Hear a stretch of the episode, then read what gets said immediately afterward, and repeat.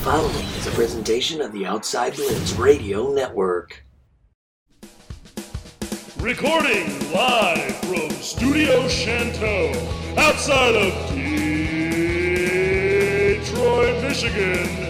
You're listening to Scotty Freytown and Tyler Dean, the Outside Blitz. And welcome, ladies and gentlemen, to the Outside Blitz. I am your host, the fabulous one, Scotty Freytown, along with my co-host, the tenacious, the titillating, the Tyler Dean. Still here.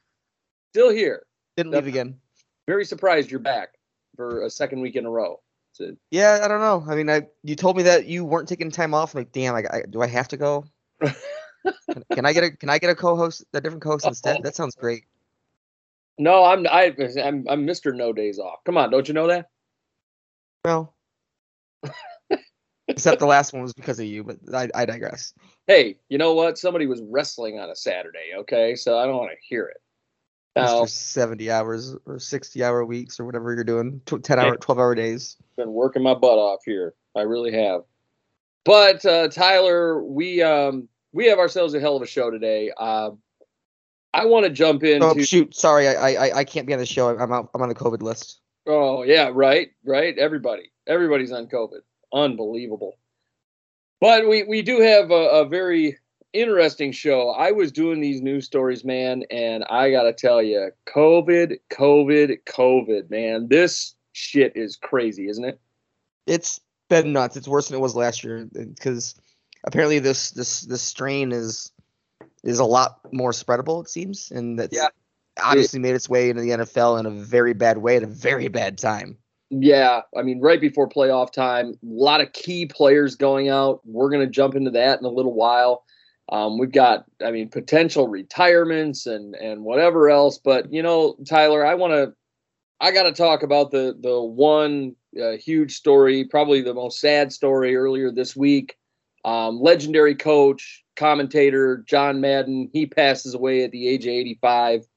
Um, this guy has, he was a, a I, I mean, a, a key voice to our childhood growing up and as football fans. He was a, a, a wonderful coach, and I wish I had been been able to be alive during his coaching days because everybody always talked about and still to this day talks about how great of a coach John Madden was.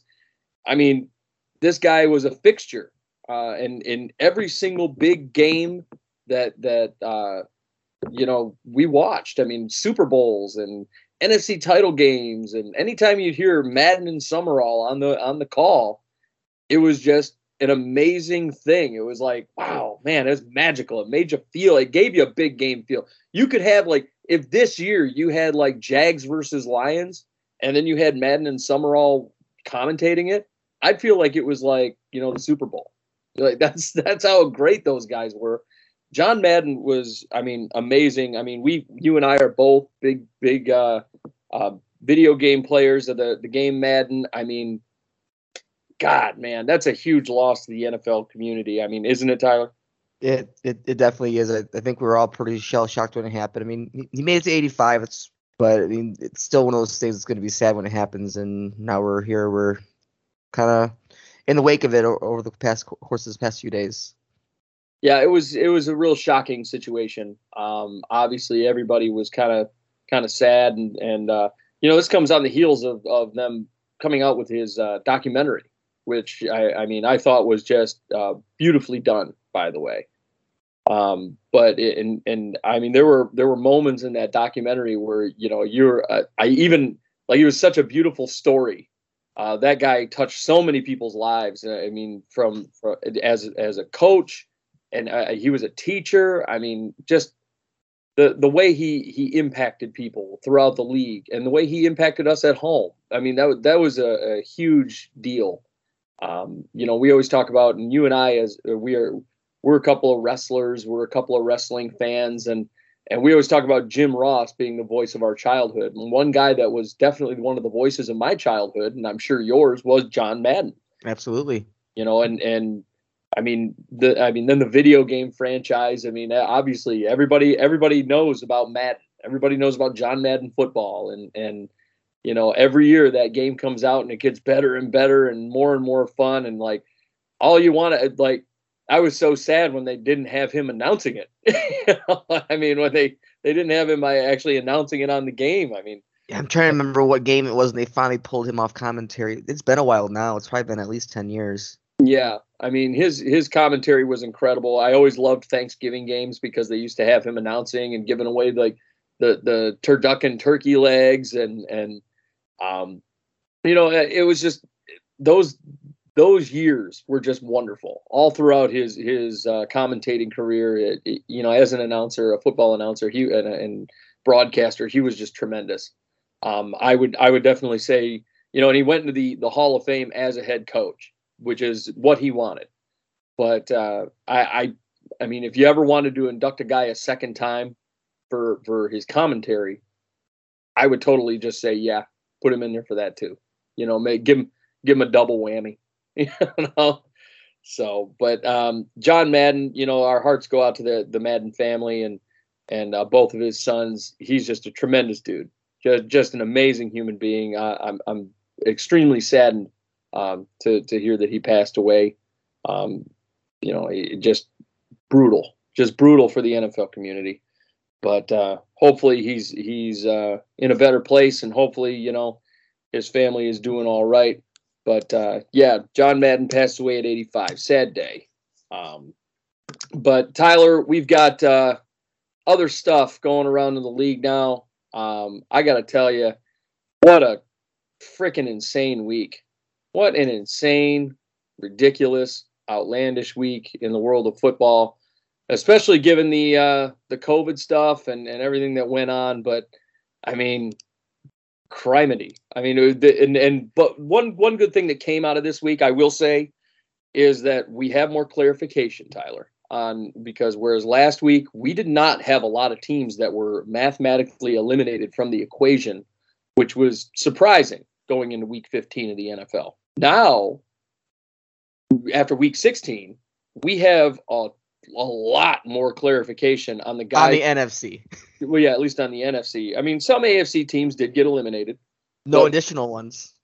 uh, more so on the NFC side, but we do have a lot more clarification on our playoff picture, and I think this upcoming week is really going to hammer it home about about the uh, the playoff picture. Week 16 in the NFL, we got some scores to jump into. Tyler, are you ready to jump in some scores? Let's do it. All right. Jumping into your scores, here are your scores from week 16 from the NFL, starting with the Thursday night game, the 49ers and the Titans. The Titans beat the 49ers 20 to 6 uh, 20 to 17 rather. Um, kind of a confusing, weird game. Day before Christmas Eve, uh, Titans were down. Next thing you know, AJ Brown at halftime goes, "Meh, I'm going to show everybody that I'm still here." And he blows up. Titans beat the Niners. They advance to 10 and 5. Niners fall to 8 and 7. Niners are still in the playoff picture. Uh, Titans might have a stranglehold on the division. Uh, we'll, and we'll get into that in a little bit and the reasons why. But the Titans win this one 20 to 17. Tyler, are we are we looking at the Titans taking the South here? Yeah, I think we are because the situation we're looking at is the Colts would have to win out and the Titans would have to lose out Yeah, because they do have a game and a half grab on it. yeah. Now I don't see them them losing out. Uh, uh, the Titans losing out, but um, I, I don't know. I like the Titans. They don't. They do not have a tough matchup in Week 18. Um, you know they're they're taking on the Jags in Week 18. Um, or I'm sorry, rather they're taking on the Texans, but they do have a tough matchup next week against the, a very red hot Dolphins team. Um, Colts, on the other hand, this uh, this upcoming week are they're taking on the Raiders. Um, I I don't know. Like it could come down to the wire. It could come down to, to the very last week. But like you said, I don't know that the Titans lose out. Texans are weirdly hot. We'll talk about them in a minute. But yeah, I don't know. I I think this is the Titans division, and uh, one more game puts it away. They they put it away with a win or a Colts. Yeah, it's it's the Titans division, but I don't believe the Titans are the better team. I don't believe so either. I I think, think they had a red hot start. The Colts had a very miserable schedule in the beginning, so I I think just the, the slow start is kind of what's going to be the dagger here. But I think the Colts get in, and then they're the better team in the South. yeah, I'm I'm with you there. Uh, do the Niners hit the playoffs? Do you think that they're that this is just a minor setback for them? Or I think they do. I, they're they're if you, when you look at the playoff scenario or the playoff bracket, they're actually in really good shape right now. And Yeah. they're they're the they're the well, if you take out Cardinals, they're they're, they're the sixth seed, so and they're they're a game up on anyone outside the playoffs. I think they're they're in decent shape. Yeah, I, and, and that's that's kind of you know what I'm thinking. Next week they do have the Texans, um, which uh, or well this week rather, uh, this upcoming Sunday they have the Texans, but then they've got um, the Rams going into the final week of the season. So uh, they're going to have to win this upcoming week in order to keep their playoff hopes alive and make But sure. that- pending how the rest of the, the games go, this could be a clinching week for them as well. yeah, it could be, it could be because because I mean, if if you got if the Vikings, Falcons, and Saints lose and, and Niners get the job done, then it's game over. yeah, then they're in and and we can And call those three teams are in a situation where they almost can't lose anymore. Right, right. They have to win out.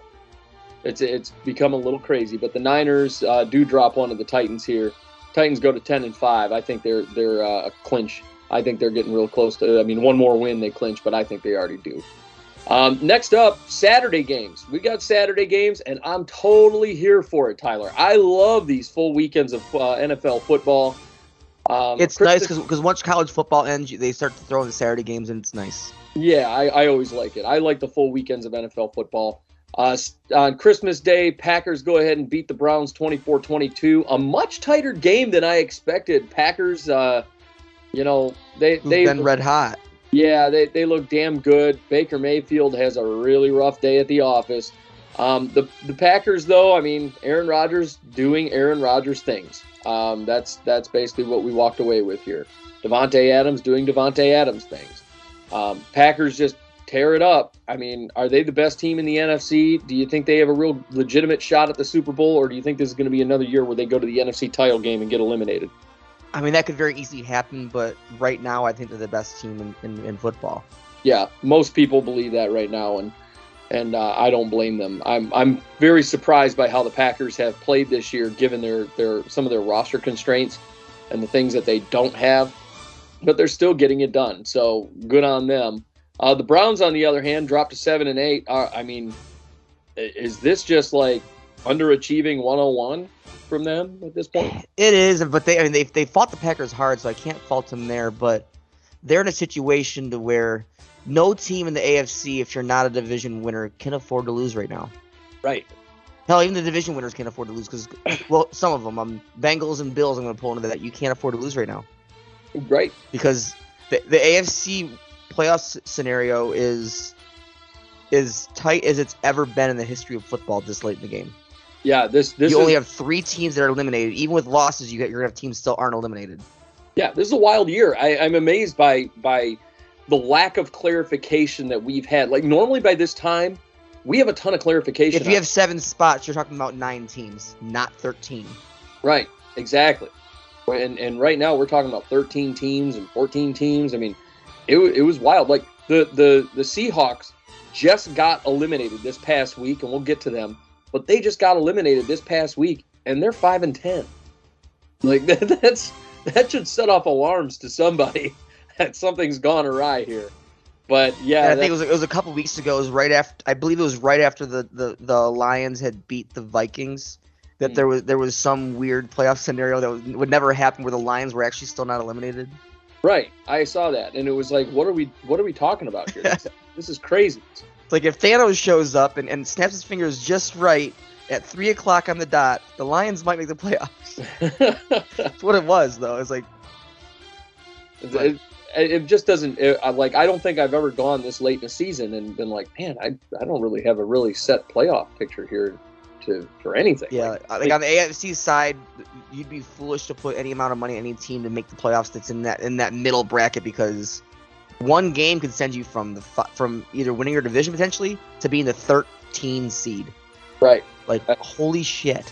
it's craziness absolute craziness um speaking of teams in the afc and and we talked about the the afc south the colts they go out and beat the Cardinal, Cardinals 22 to 16. Um, this was a fun game. Cardinals are weird in a weird slump, aren't they? They're they're in a weird free fall. I'm, I'm not sure what's going like. And the thing is, it's not even that they're playing like horrible per se. But, Yeah. but I don't know. I don't know what's going on with them right now. I mean, Murray didn't play terrible. Like I don't. like it's easy to put the blame on Murray and being, but Murray's actually looked like the the, the, promising part of this team. Right. So I don't know what's going on. And was Hopkins that big a part of this offense? Yeah, I mean, and I think he was. I mean, I think you know the moment he went down is the moment that everybody started going, "Uh oh, the Cardinals are in trouble." I expected a lot more production out of guys like you know Rondale Moore and AJ Green, and we we haven't gotten that. I mean, AJ Really, Christian Kirk's been the only one to step up. Yeah, I mean AJ Green had one catch for 33 yards in this game. I think Zach Ertz has been a big part of it, and really, I mean, in this specific game, Chase Edmonds had had a, a huge part in the offense, um, in the absence of James Conner. But I I just I don't know. I don't know what's going on with this Cardinals team. Uh, they they just couldn't get anything done, and then Jonathan Taylor does what Jonathan Taylor does and puts up 108 yards, and I mean, it was just uh, a really interesting situation. We both picked the Colts in this game, and and you know here we are.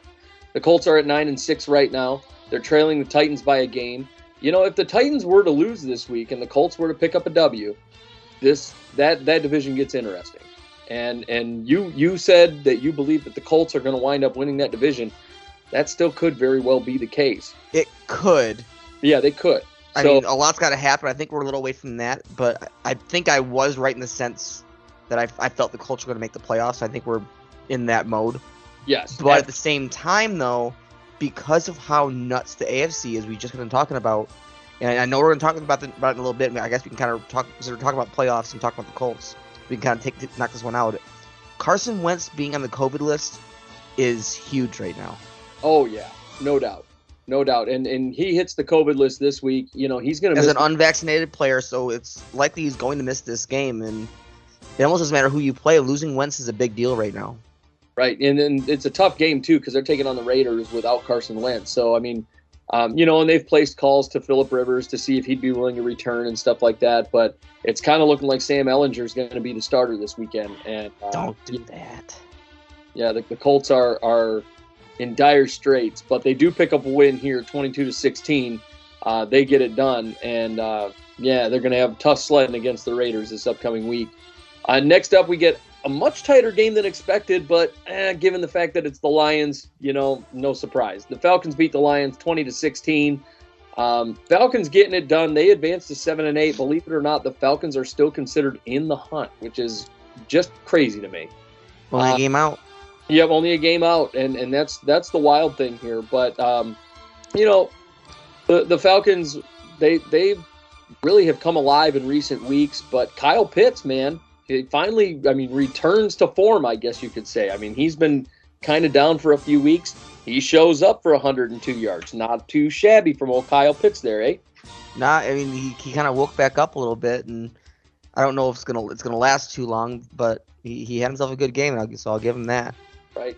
Lions uh, sink to two twelve and one. I mean, obviously they're they're in the number two pick right now uh, with a win a couple weeks ago against the Cardinals.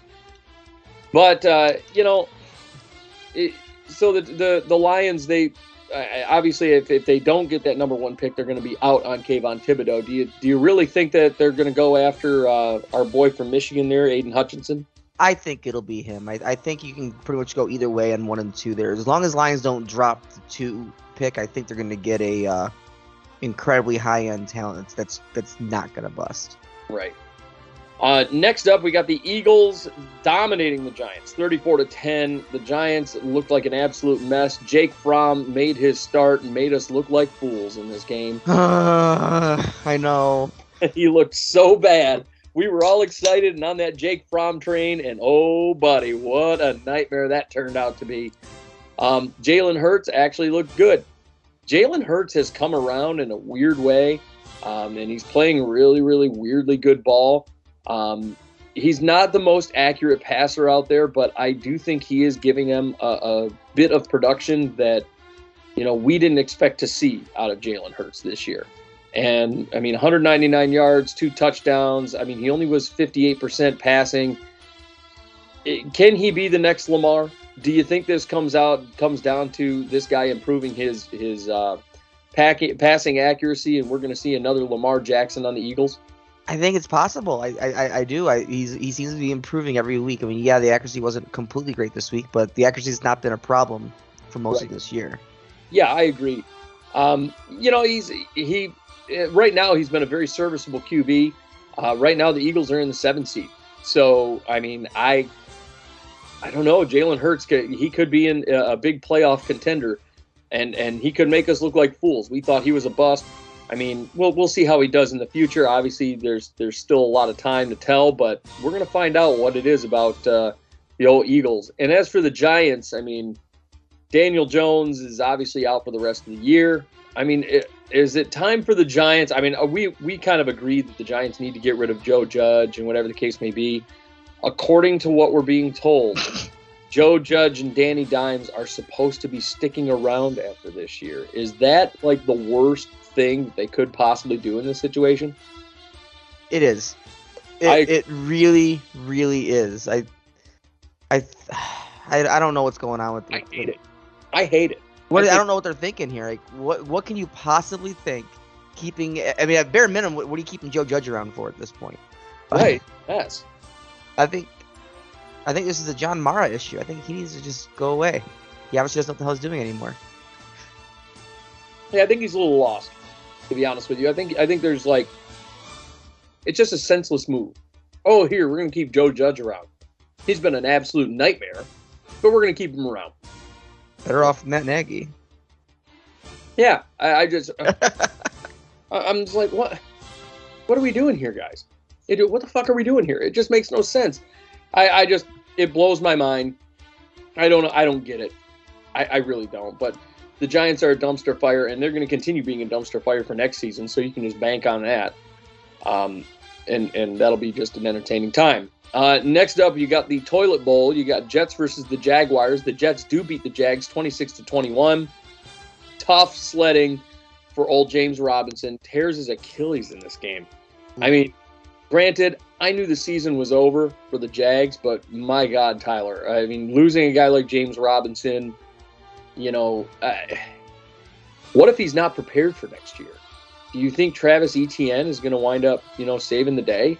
I mean, Travis what- Etienne's gonna end up being the starter, and James Robinson's gonna end up uh, without a job without, by no fault of his own. yeah. Do you do you think that that James Robinson is is you know kind of done for in Jacksonville, or do you think? He he might be I mean, and because he's, he's not gonna he's not gonna be ready for preseason. He's not gonna be ready for training camp. no, not at all.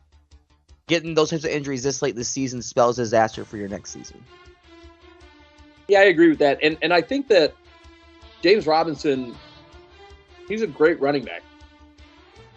He really is. He's a great running back, and and I I'm I don't know. I'm having questions about about um the, his usage in Jacksonville. It might be a blessing in disguise for him. You know, him to go elsewhere. I think a team could pick him up, and he would get big money. I, I, I, think agree. and and I don't know that he's going to get like a monster amount of money. Um, you know, I don't because because of this Achilles injury, but he's going to get a bigger contract than what he's got right now with Jacksonville. And frankly, I don't think he's very happy in Jacksonville. I, you know, is he the better running back? I think he is. I think he's the, he's the top running back that they're going to have, and, and they need to roll with him. But I mean, this could be a blessing in disguise for James Robinson, really going elsewhere and getting paid a big money uh, you know, deal. So I could see it happening. Couldn't you? I I really could. Yeah. Um, now, next up, you got the Bucks beating the Panthers, thirty-two to six. This one was kind of expected. I mean, this is another team with a quarterback carousel going on. Cam Newton gets benched. Sam Darnold's getting benched. Sam Darnold looks like shit. Cam Newton looks like shit. I, I mean, the, the Panthers are just a nightmare right now at the quarterback position. I think they're in the market for a quarterback in this year's draft, don't you? Oh, they have to be. I, they were hope. I think everyone got super excited when Cam Newton had a good play in one game. and Thought that Cam Newton was back, and me and you said, "Yeah, it's not happening." And here we are. That's exactly what happened. Well, I think they're in the market for a quarterback. Do you think they're going to go after a, a high end veteran, or do you think they're going to go after a draft? They'll do both. I think we're going to try both ways here. I, I think we'll, the the draft is going to be an option, but I also I could also see them looking looking to go into like a Rodgers or potentially Watson, pending what happens with that. I I, I think they'll try to go for that veteran first because they do have the team that can do it. Do you think Kirk Cousins is in the mix there? I don't know. Me and you are a little a little apart on that one. What I- on, What what the what the Cousins worth, or the, the no, I think Kirk. I think Kirk Cousins takes a pay cut and stays and stays in Minnesota. Oh, gotcha. Yeah, I I, I hope not. I really hope not. Because I, I, I we're in agreement that that he can't stay at his current dollar amount, but I think he takes a pay cut and stays. I, I, I really do. I. But but if, if Kirk Cousins on the trade trade block, then yeah, Kirk Cousins is definitely an option. But I don't know. I think no matter what, is that that like and it's like I've said before, financially they just can't. Financially the, the Vikings can't. And we'll jump into that shortly, but financially they can't. And and I've I've gone over it and I'm like, um that's that's not feasible. Now, um, next up you got the Titans uh, a stunner against the Chargers, 41-29 Texans. or the, the yeah the Texans beat the Chargers rather they they, they beat them 41-29 uh, I I just I'm stunned stunned don't know what happened here. I really really don't. Davis Mills for the last two weeks, whether we like to admit it or not, has played great football. He has. I, I've been looking at his numbers, going, "What in the hell is going on here?" Davis Mills suddenly looks like like a starting QB in this league. What is this? It's been crazy. He's been putting up really solid, strong numbers, and I don't know if it's just you know I get it. Last week they took on you know the nobody Jags, but this week this is the Chargers and they they dropped 41. And also, by the way, I mean I get it. Rex Burkhead had had himself a hell of a game in this, but Davis Mills looked like a good quarterback. I mean, he really did. I, I can't get over how good he looked. I look, and I, I know I was singing his praises after his pro day, and I was watching him go, "Huh, this kid's pretty interesting." And and this is what I expected. This is what I wanted out of Davis Mills. This is what I was expecting after seeing that pro day. I'm like, man, this kid could be great. Do you think Davis and the Texans are talking about Davis Mills being the starter going into next season? Do you think that Davis Mills can be successful or will be successful with the Texans here? Ah, see, I'm still on the no here, I, and maybe he proves me wrong. I, I think he'll get an opportunity to be the starter, but I think he eventually gets beaten out for whether it be a drafted quarterback or whether it be a traded for veteran. I, he'll get the opportunity, but I, I think he ultimately proves he can't do it. Yeah, I think I think this is a really small sample size, and I get people are getting excited, and the Texans are getting excited, and, and we see this all the time. The small sample size, you know, ooh, this guy's gonna be great, and then it turns out to be a bust, and that could very well Yeah, cause I, I kind of correlate it to like Taylor Heinicke or not so much Matt Flynn because Matt Flynn was one game against backups, so that, that- one wasn't, doesn't really count. But that, that was a bizarre situation. um, yeah, who, um, the dumbass who gave him a big contract for a game against backup backup players of the Lions is just beyond me. Yeah. But but no, I, I don't know. I, I I think I think it's an anomaly right now. I, that could change. He could continue to develop, but for the, for the first half of the season, what we saw was uh, not a very good quarterback. Right. I agree. I agree. And and he, I mean, the last two games though, I got to give the guy some credit. He he did show up these last two games, so good on him. uh, next up, you've got the Bills and the Patriots. The Bills go and beat the Patriots, thirty-three to twenty-one. Um, big surprise, to be honest with you. I, I'm surprised that the Bills came out uh, firing the way they did, and uh, they they beat the beat the holy hell out of the Patriots here. I mean, just dominated them from from Jump Street. Um, I mean, And- are the Bills what- back?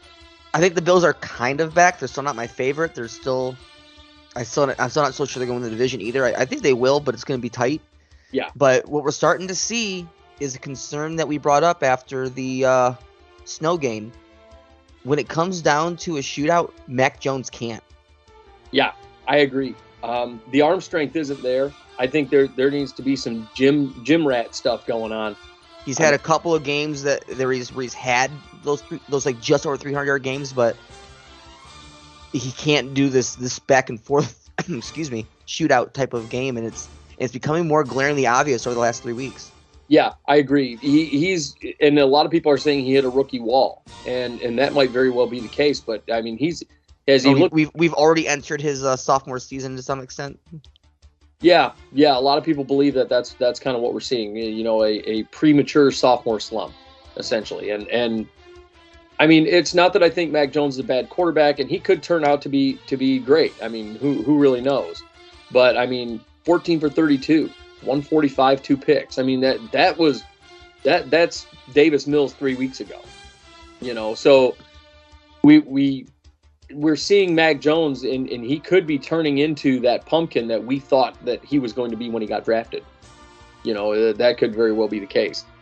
Um, and I, I, do think the Bills are kind of back in a situation like this. I, I think that the, they're going to win the division. I do believe that. But um, yeah, it's this is a, a, crazy, crazy division. I think Bills win the division by a hair, and the, the Patriots will be trailing. I do think the Patriots make the playoffs, but I think they're a first round elimination, don't you? I do. Yeah, that's kind of where I'm at. Um, next up, you got the Rams beating the Vikings 30 to 23. This one, I mean, kind of expected in a way. Yeah, it was expected. I I, I was kind of calling it. You know, the the Vikings. You know, at a certain point, and uh, you know, people are going to defend, defend, defend, and that's fine. Look, Kirk Cousins is not the answer in Minnesota. He's just not. And and whether or not anybody wants to admit it, you know, the, the reality is the Kirk Cousins experiment is a massive failure. Massive failure. The the Vikings, so the reason I'm, I'm saying that you can't retain Kirk Cousins after this season, to be clear, is the Vikings are currently $8 million over the salary cap for 2022 with only 44 players rostered.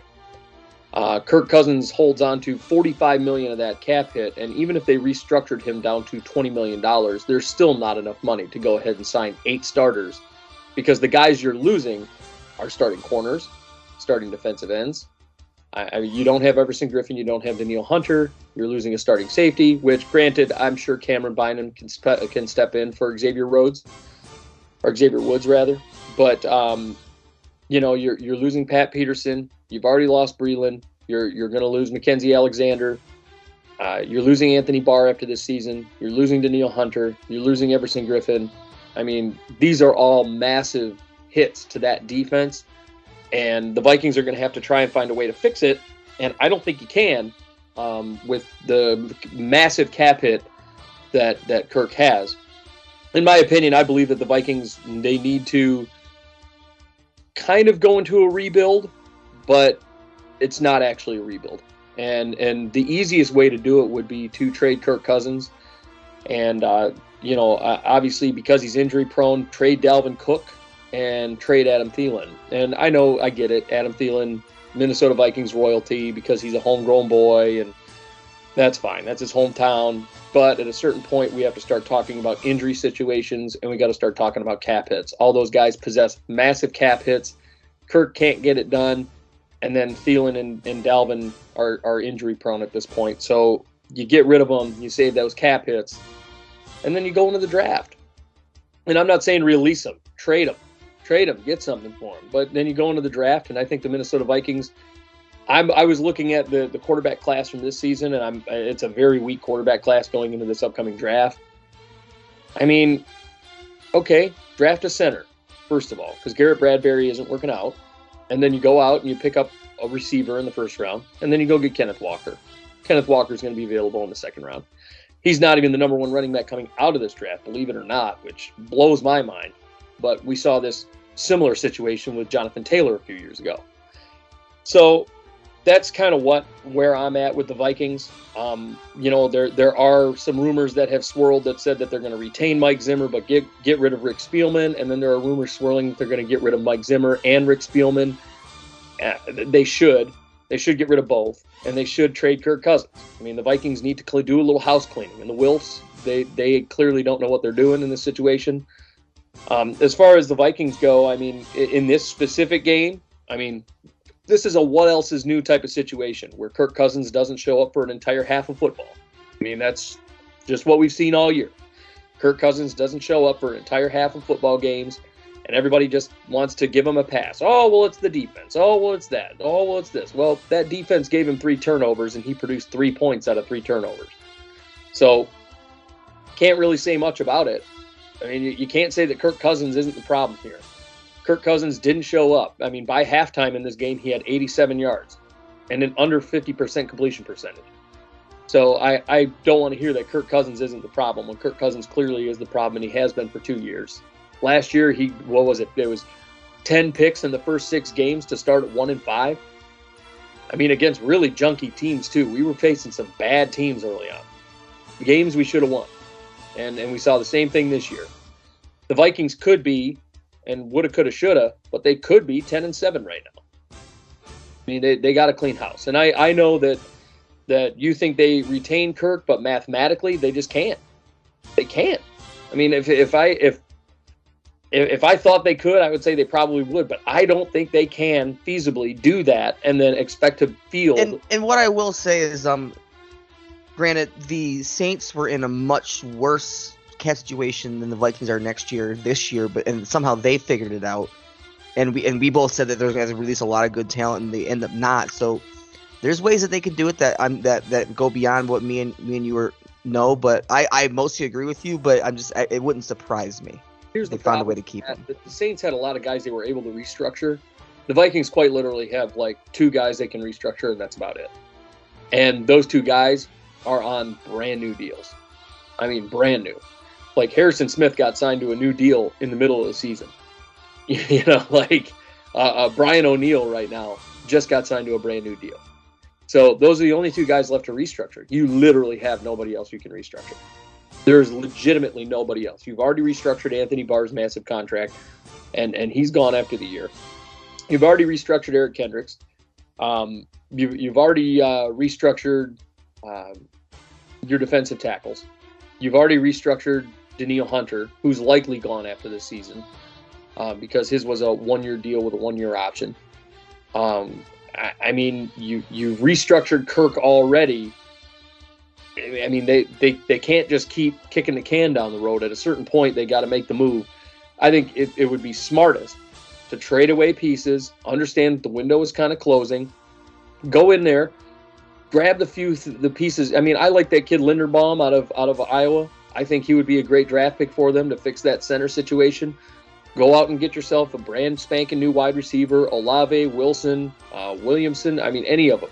You can grab those guys, and then get your running back in the second round. Start Kellen Mond in 22, and if Mond doesn't work out, you go into the much stronger 23 class where the quarterbacks are are going to be much bigger. C.J. Stroud, um, you know, uh, Bryce Hall, or uh, you know, you, or Bryce Young rather. I mean, th- these are going to be a much better situation. And and you go into the stronger quarterback class and you grab your quarterback of the future from there, as opposed to this season where it's like Malik Willis. you know, I mean, Right. you, they, and that's what they're going to have to do to rebuild this football team. But the Vikings have this gravitational pull toward eight and eight, and or eight and nine, or nine and eight, or eight and nine, or seven and nine. You know, it, it seven and ten. I mean, it, it's a very 500ish football team. You know, you that that's kind of that gravitational pull toward 500 that they've had under the Kirk Cousins regime. It's time. It's time to move on, and this game proved it to me uh, with the way they failed to show up. And then uh, on the other end, you got the Rams, who have suddenly emerged. Um, are the Rams suddenly back to being Super Bowl favorites when they didn't look it look like it a few weeks ago? Yes. I, I think they yes, are. they 100% are. The Rams look like the team I thought the Cardinals were, would, would, would continue to look like, and it's and th- this we're at a point where I, I think you're going to realize that this uh, long this longer season, grants only one game, is going to start to co- take take some toll on on the uh, durability of these teams. I agree. Yeah, the the Rams. I, I'm, you know, after the way they got spanked early on in the season by the Cardinals, you know, I I think um, everybody kind of thought the Cardinals were the real deal, and the Cardinals were going to go the distance. That nobody could hold a candle to the Cardinals. And then the Rams came out and spanked the Cardinals last week, and went, okay, that's that's interesting. And then they came out and spanked the Vikings this week too, which was sort of expected, but not in the fashion that they did it. It was only a one score game, wasn't it? Huh? I'm sorry, what was that? It was only a one score game, wasn't it? Well, it was Yeah. two scores until like the final seconds, and then Oh, okay. the Vikings But- kicked a last minute field goal to make it more respectable. But my Uh, point there too is though, like right now, like if, if you're a team that, that's going to make the playoffs no matter what you do, right now is the time if you're going to be in a slump to do it and get over it. So like, there's a chance you could see a Week 18 Cardinals team just go, hello, Yeah, and it's possible. It is completely possible. and that's kind of the uh, Bill Belichick special. I mean, we look back at like the Rams Super Bowl where where uh, Sean McVay classically came out after the game and says. We, we game plan for everything we had and they didn't they didn't do any of it. It's like well yeah that's because they saved it all for your ass. Yeah. Do you Um, think that we're about to see a Stafford Rodgers showdown in the NFC title game? Right now, it's looking that way because I mean, and, and no disrespect to the Bucs or Brady, becau- but they've they've they haven't looked as sluggish as the Cardinals, but they've looked a little sluggish. Right. I, I agree. Um, yeah, I, I could I really could see a, a Rodgers Stafford showdown. Honestly, I, I could see it. That would be a lot of fun. I think. I think that would be a really fun NFC title game, don't you? It would, totally would. Fired up. Now, uh, one game that wasn't so exciting for you, the Bengals go ahead and uh, Ravens 41 to 21. Uh, dominating performance by, by Joe Burrow, 525 yards in this game.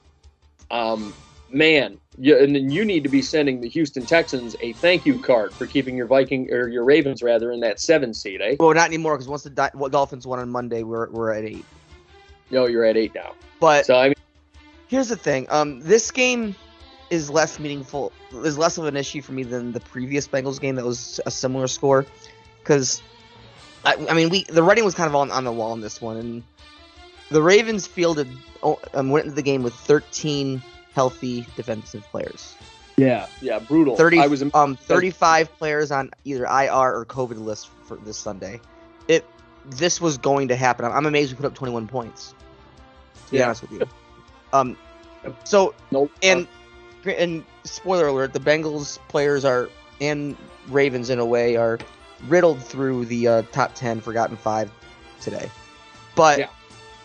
I'm not going to say that like there, there are people and you know me I've, I've been huge to say Joe Burrow's one of my favorite quarterbacks and and but then like but this week there's been a lot of talk about like, like, uh, Joe Burrow's top 5 quarterback he's the best in the north like guys he he he, he beat the practice squad yeah, Like, and, and I, I'll give Joe Burrow credit when credit's due because I love Joe Burrow. I think he's going to be the best quarterback in this in this division.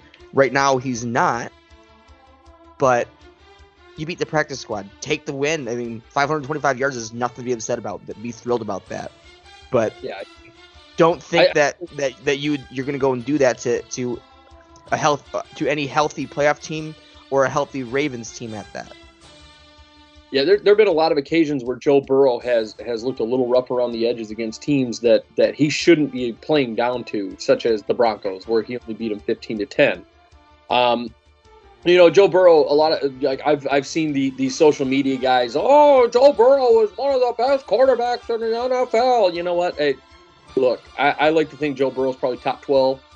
Um, there's a lot of quarterbacks that are better and there are a lot of quarterbacks that that he needs to work to to surpass. Okay, is he a good quarterback? Yeah, he's a really good quarterback. Is he going to wind up being one of the best quarterbacks in the league? Probably. And and the Bengals, I think they found their guy.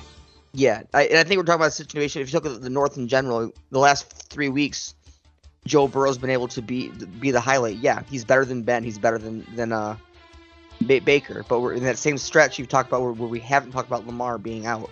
Right now, if you if you're taking Burrow or Lamar, I think I think most people still take Lamar. Yeah, I, I think most people do still take Lamar. I would.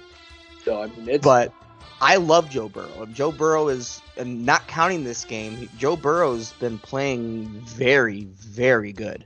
Yeah. Now, one thing I want to ask you as far as the Bengals go, and, and Joe Burrow wasn't the only story here.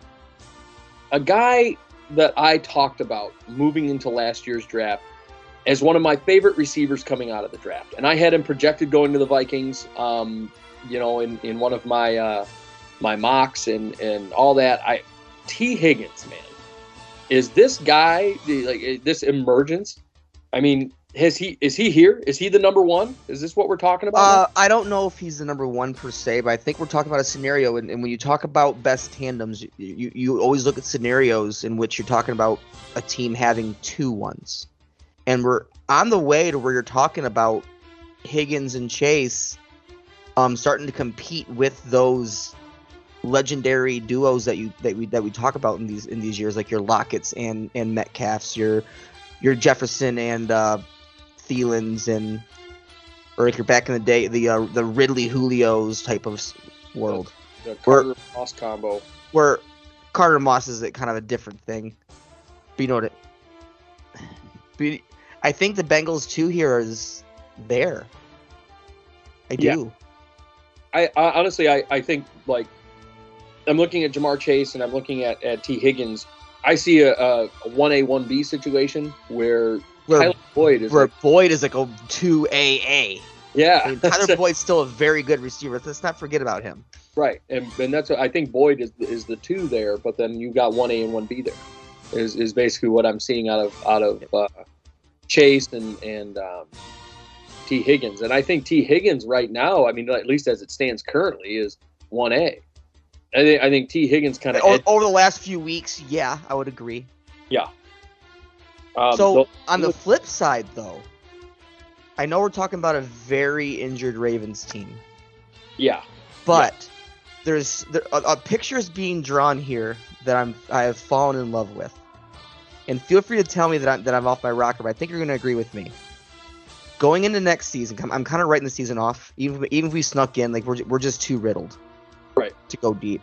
Going in next season, Rashod Bateman's really coming into his zone. I agree.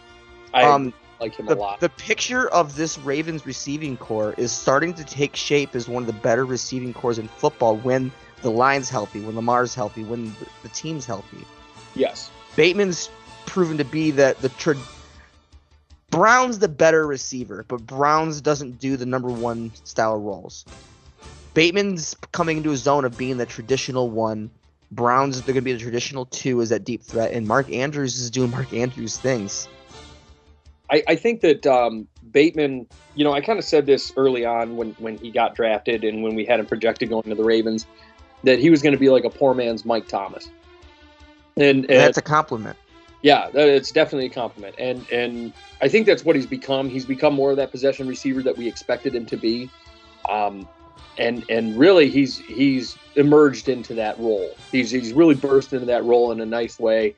Um, Bateman is going to wind up being being you know one of the top receivers in this league if he continues on this trajectory, which I think he will. Like Uh, if you if you we see what Brown can do when you let Brown be the deep threat. He's dangerous when he's when he ha- when he when he only has to worry about being the deep threat. yeah, the Now problem you got Andrews and Bateman to to handle the line. Plus, and this this is a bit of a stretch, but I think James Proche is a is a is a is a quietly decent number three. I agree with that. I, I can definitely get behind that. I'm having a little bit of an issue over here. I'm good now, but um, no, I can agree with it. I, you know, I, I think um, you know when you when you're talking about uh, uh, a guy like Bateman, I think he's going to wind up being the clear cut number one next season. Yeah, I, I don't I don't think it's any stretch to, to consider him the number one. And then when you're talking about um, Hollywood, there, I think Hollywood winds up being, you know, obviously like you said, I think he's wind up being the number two.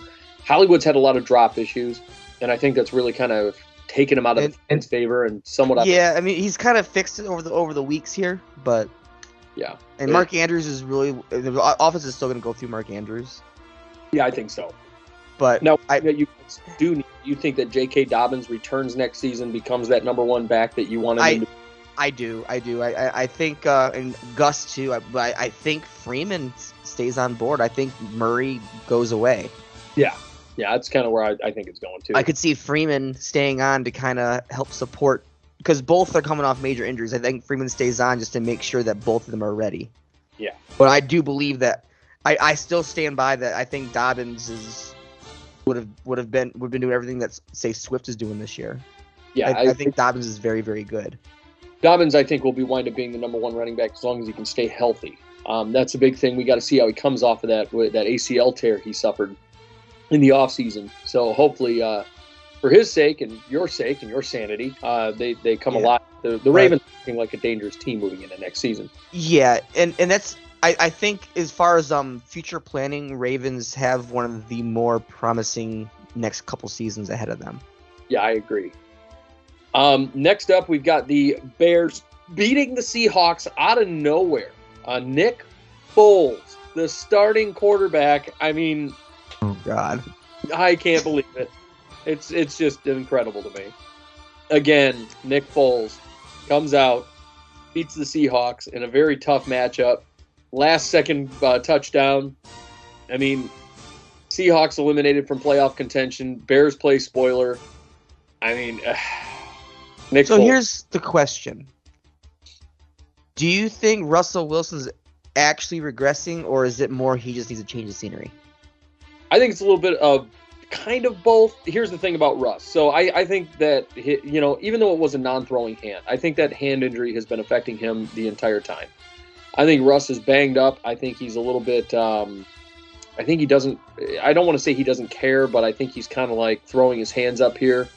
And and the Seahawks, they they don't have squat for a defense. That team's been falling apart all season long. Guys, I mean, Rashad Penny's been the only thing that that has emerged out My of my man, what was that?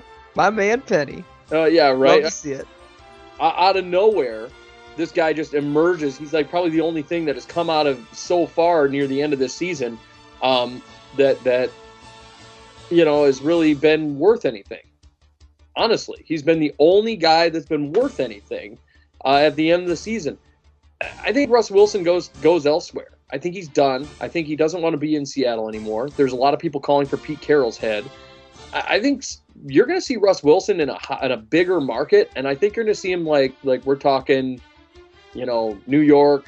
We're talking New Orleans. We're talking a big name team. He does not want to be uh, in Seattle anymore. I don't think. And I and you know, whereas a couple weeks ago he was saying, "Oh, I want to retire here. I want to retire here."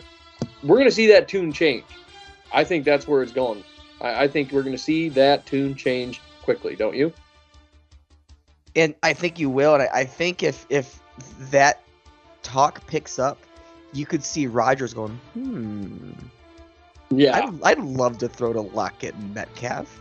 Yeah, but the other issue that you're having with with old Rodgers is, um, I mean, I think there there's, I think there's other suitors, and I don't know that Green Bay is going to be willing to trade Rodgers even within the conference. That's very true. You know, I, I knowing the knowing the Packers, I don't I don't think they're going to want to trade Rodgers around. You know, and they're obviously he's not going anywhere near the NFC North, but but I don't think they're going to want to trade him to Seattle, who has perennially uh, uh, been a thorn in the Packers' side year over year over year um, until this year. So I mean, I you know I, I don't know that they're going to want to do that, but we'll we'll see how it works out. As for the Bears, looks like you and I were right. Nick Foles gets the win. Um, Nick Foles is he the best quarterback on that on that roster? No. No, you think it's Andy Dalton still? Yeah, I do. I, but I also think that uh, Fields is probably better than Nick Foles too. But I don't know. I don't. I don't. I, I, don't think wanna- I, I think Nick Foles just comes in such waves of good and terrible. I don't. I don't think Nick Foles is a good quarterback. I'm not sitting here and saying he is, but but I do think he's better than Dalton, and I do think he's better than Fields. I, I think that's fair to say at that point. I, I just I don't buy it. I don't buy either either one of them. I don't buy Foles, but if if I was the Chicago Bears, I would and I had those three options, I would have been starting Foles from Jump Street. That would have been first choice. But maybe that's just me. Um, next up, we got the Raiders beating the Broncos 17 to 13. This one was a weird game, very low scoring. closer than it should have been, given that Broncos are riddled with injuries and COVID. Oh, ton of injuries, but but the the amount of wi- in which teams did not, you know, like, like the, the running backs in particular did not get going in this game for the Uh, Broncos. Raiders shut them down. Yeah, I mean Javonte Williams, seven attempts for 12 yards. Here's the kicker: Melvin Gordon, seven attempts for negative four yards, a negative 0.6 average. How insane is that? It- Uh, and and you're and you're not talking about like I know we don't really like Melvin Gordon, but but this season this has been one of the best running back duels in all of football. The Raiders just go nah. Yeah, they they shut them down completely. Um, very surprised by this game. Broncos drop one. Raiders, I mean, still technically in the hunt. I mean, which I They're in the hunt. that- They're game out. yeah, yeah, they're they're in the hunt. I, I'm very surprising situation, but they do that's get, the wild. That's the wildness about this right now. Is like in the in the AFC, um, the freaking Niners, who are the sixth seed, or would would be like the nine seed or ten seed. Vikings would be like the thirteenth seed right now. That's how nuts the AFC is from a record standpoint. Yeah, it's it's wild. And I'm so glad that these, this next game is right next to this one. Um, the Chiefs go ahead and beat the Steelers 36 to 10. Yeah, I want to talk about this one. I, I, do want to talk about this one. The I want to talk about one of the more funny things that occurred during this game. I bet you're for the same thing. I want to talk So about. I'm I'm watching this game, and the Chiefs are dominating the Steelers like it's nobody's business. And CBS decides we're going to go to a game that's more competitive, and they send us over to the Raiders Broncos game that has less than two minutes left in the game, and the Raiders are winning 17 to 13. And when they send us over to this other game, so that first of all, I think it's kind of funny that they're just like, ah, fuck it, this game is a blowout. Let's get out of here. And they send us out to this other game just so we can watch Derek Carr kneel down four times to end the football game. And it just goes to show me that CBS isn't actually watching the football games. That they're just like, oh well, Like, like, oh, this score's close. Let's go there. yeah. like they have no idea what the hell is going on on their own network. So I know I, I hate the Steelers here, and I, I so ty- typically I can I can come off as biased sometimes, like as you can probably admit for yourself when it comes like they say the Packers. Yeah, yeah, I agree. But I know I'm not blind here, and I, and I, I so the, let's rewind back to the Browns Steelers playoff game. Yeah. they get shellacked, Yep. and then on Twitter is Chase freaking Claypool going, "Well, you're gonna get plant pounded by the Chiefs next week. You guys suck." It's like, oh, what does that say about you? Like, you're really going off on Twitter after you just got your ass kicked. Right. Okay, fast forward a little bit to a few weeks ago when they're lose when they're losing and there, there's like 40 seconds left to go in the game. They get a big first down and it's, with no timeouts, instead of rushing to to go clock the ball, you're you're over there doing your first down dance Mm-hmm. and you don't get the ball off. Yep. Because you're an idiot. Yep. And then and fast forward to this week. You're you know where I'm going with this one? Yep. the the the Chiefs are up by however much they are up by 30 to nothing or 37, whatever the case may be. And the, the Mahomes throws the ball to the end zone, and the Chiefs, the Steelers defender, bats the ball down. Good defensive play, cool. Yep. He then goes and like starts taunting the fans and just go like just waving his hands like he just threw the incompletion pass. Like it's like, what are you doing? You are losing by a lot. You're getting pounded. Like the fans are laughing at you. like, and I, I know in the great scheme of football, this seems so minor. The the Claypool and and the clocking ball, that's major. But Oh, that was a major issue. Major, it's, major. it's time for Tomlin to go. Yeah, Tomlin's lost control of his football. He cannot handle this team. like, it, it's gotten really bad. It's, it's, it's, it's not it's not just one issue or two issues or three. It's it's every week. The players are, are just out of control. Yeah. I used to like Tomlin. I really did. He's a people's coach, but he's at the point where he's become too much of a people's coach that he, he, he can't put the hammer down. I think he's he's um Tomlin has become just a little like blowing things off, you know, like like he's in that situation where it's like, man, whatever. You know, yeah, whatever. Let him, let him do whatever the fuck he wants. But now it's affecting your team, like, and your your team's in the playoffs, but your, but your team's considered more of a clown show than the Lions. Exactly. Exactly. I mean, uh, well, you remember, I mean, all those years ago, I mean, we had, we had, you know, guy Antonio Brown, and you, you've had, I mean, all these different guys, um, you know, just doing their TikToks and whatever else, and there's a level of arrogance with the Steelers players. Um, um, imagine if you if, if they if they hired a drill ser- drill sergeant Cowher in for the day, that team would be crying. Oh yeah, oh yeah, he'd be he'd be spitting all over himself. Like I hated Cowher for very biased reasons, but Cowher was not a people's coach. He was a coach that put the hammer down and it worked. And Bill Cowher was a good coach. That's the thing. A I great like, but- coach. He was a great coach. He really was. And and I'm just yeah, I, I'm blown away by by the stupidity that that has come into the Steelers organization in form of these young players that that just basically do whatever the hell they want, and that Tomlin's not like I'm tired of this shit. You need to quit. And um, whether or not the Steelers will get rid of Tomlin, I mean, I don't think they will. I don't think they will, but there needs to be a conversation Yeah, he's he's um, because it's on the players, but it's ultimately on Tomlin. he is in he's gotten himself into some trouble though is what it is i mean that's that's what this is at this point he like he's he himself is is starting to get into that that area where his seat is starting to warm up. I think, and he's going to have to find a new quarterback. And then once he finds his new quarterback, whether it be Kirk Cousins or Aaron Rodgers or whomever, once he finds his new quarterback, then you know he's his seat is warm. But if he doesn't start excelling very quickly, then his ass is going to be on fire and he's going to be gone.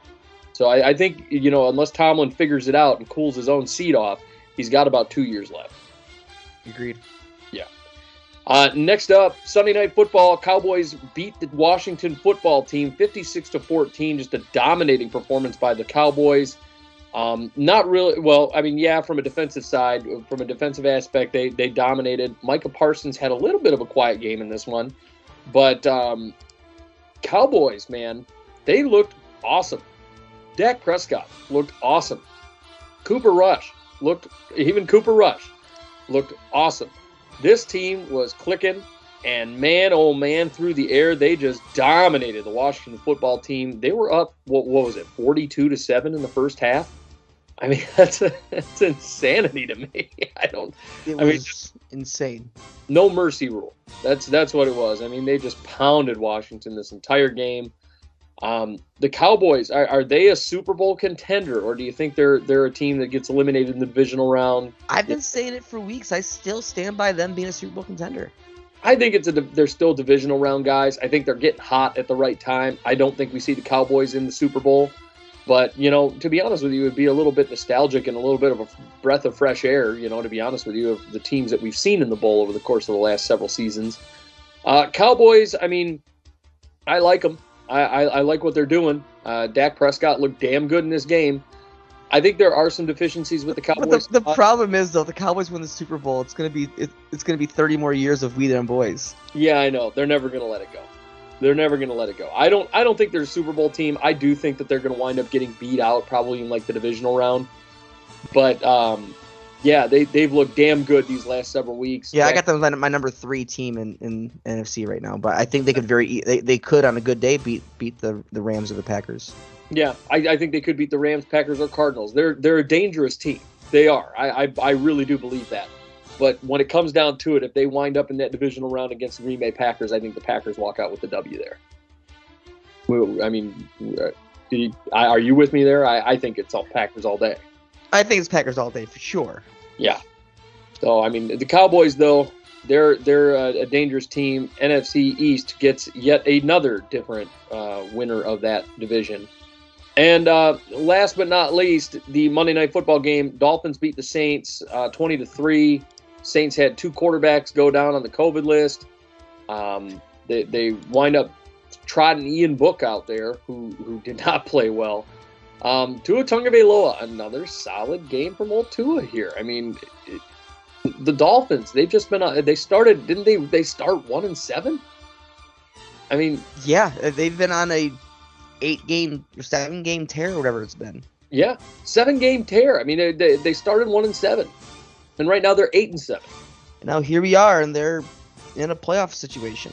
Yeah, They're actually in right now. Yeah, I could see. we The, currently have three NFC AFC East teams in the playoffs right now. wouldn't it be something to see the Dolphins, uh, uh, you know, in the playoffs, just you know, kicking ass? I mean, what if they continue this hot streak all the way to the championship? That'd be wild. Wouldn't that be something? That'd be wild. I would blow my mind. But the Dolphins get it done. They go out and beat the Saints. Um, Saints go to seven and eight. Are are we actually going to see the state the Saints miss the playoffs? I think we are. I think so too, and I'm so here for it. I think the only team on the outside coming in that really has a shot is the Vikings, but the Vikings have a tough schedule. Yeah, they got two tough games coming up here. They basically have to win out. So those are your scores for uh, Week 16 in the NFL. Tyler, we've got um, some some players that you thought rocked and rolled this week. Um, I'm going to go ahead and jump into a little segment we like to call. Tyler's Top 10. Tyler's top 10. And Tyler, who are your top 10 this week? Give me them. It was top heavy. It was a little bit. Number because I'm gonna say number ten, and you're like, wow, ten. Yeah. Well, really, it starts at nine. Number nine starts to the craziness, but number ten, Davante Adams, ten receptions, 114 yards, and a pair of touchdowns. That's kind of what we expected. Um, he had himself a hell of a game. I mean, just dominated. Uh, this this is Davante Adams doing what he does. Aaron Rodgers' favorite target. We know. I, really do have a feeling that Davante Adams, wherever Aaron Rodgers goes, Davante Adams is going to go. That's gonna be a hefty price. So I don't think any team's really gonna be able to afford it. Yeah, I mean that could very well be the case. But if if any team could, I mean, let's say Houston or something. Let's say when somebody wants to go after those two, hmm, man, that's going to be an interesting situation. But Davante Adams, yeah, he deserves to be here. Well, uh, Because Actually- picture picture this. Picture picture Rodgers cut the difference and saying, "Hey, trade me. I, I want to play my last year somewhere else." He, and him going to his new team saying, "I only got one year left in it." Be Jacksonville, and Adams goes there too. And they look, Trevor, I got one year. Just hang out for a year. I'll teach you everything I know. yeah, hang out for a year and learn. That might be the best route. Um, you know, uh, the the one thing that's worth mentioning about this this performance from Davante Adams, though, and and I just want to bring it up, the guy he was lined up against was Denzel Ward. Isn't that crazy? The I fact mean, that he I, put it's up- what I, that's what I've grown to expect with Adams, though. yeah, but the the fact that he was lined up against a guy as as talented as Denzel Ward, wow, just wow. I mean that that should go to show you what he's capable of. I mean, just incredible stuff, just unreal. Number nine is the returning AJ Brown, 11 receptions, 145 yards, and a touchdown. You know, he was quiet in the first half, and then right near the right near halftime, he started really kind of getting a stride, and then out of nowhere, AJ Brown just blew up. Um, for the rest of the game, it was like nobody could stop him, nobody could defend him, nobody could shut him down. He was just you weren't denying AJ Brown. He was going to do what he wanted, and uh, he dominated that football game from from halftime onward. He dominated that football game. So yeah, he he definitely deserves to be here. He he was the the key player to the the Titans getting a W here, and and he's going to be a key player moving forward. We might be seeing Derrick Henry coming back. You could see the Titans at full strength. This team is Which now could be scary. it's dangerous. Um, AJ Brown, I mean, he's I believe he's one of the best receivers in football when healthy. Um, he has had some health issues throughout his career. Um, I want to see him like play a full season 100% healthy, and I want to see if he can continue um, this kind of trend where he's showing that he is a true number one in this league. Um, because I haven't viewed him as that. I've viewed him as like a low end number one for the last several years. Um, and I want to see if he, he proves to be a really high end number one. So we'll see if that if that continues uh, that way moving forward. Number eight, Joe Mixon, 135 yards from scrimmage and two touchdowns. He didn't get much on the ground, but he did get it uh, quite a bit through the air. And uh, he's been one of the best running backs in the league this year. He's number three in the league, if I'm not mistaken. Um, I believe he is. yeah, you know when Mixon is healthy, he's tremendous, and and we we a lot of people like kind of like looked down their nose at Joe Mixon last year because of the injury issue that he had, and and everybody thought, eh, this guy's an injury prone bum, and you know he had a, a litany of of injury issues. This year he's been hurt a little bit, but you know it hasn't been as serious. Mixon's a good running back, and I think I think the Bengals have their guy for the long term. I really do. Um, yeah, I, I like Joe Mixon a lot, and he had himself a hell of a game. I mean, I understand it's the Ravens defense, which is probably why he's a little lower on the list because it is the Ravens defense that is filled with injured guys.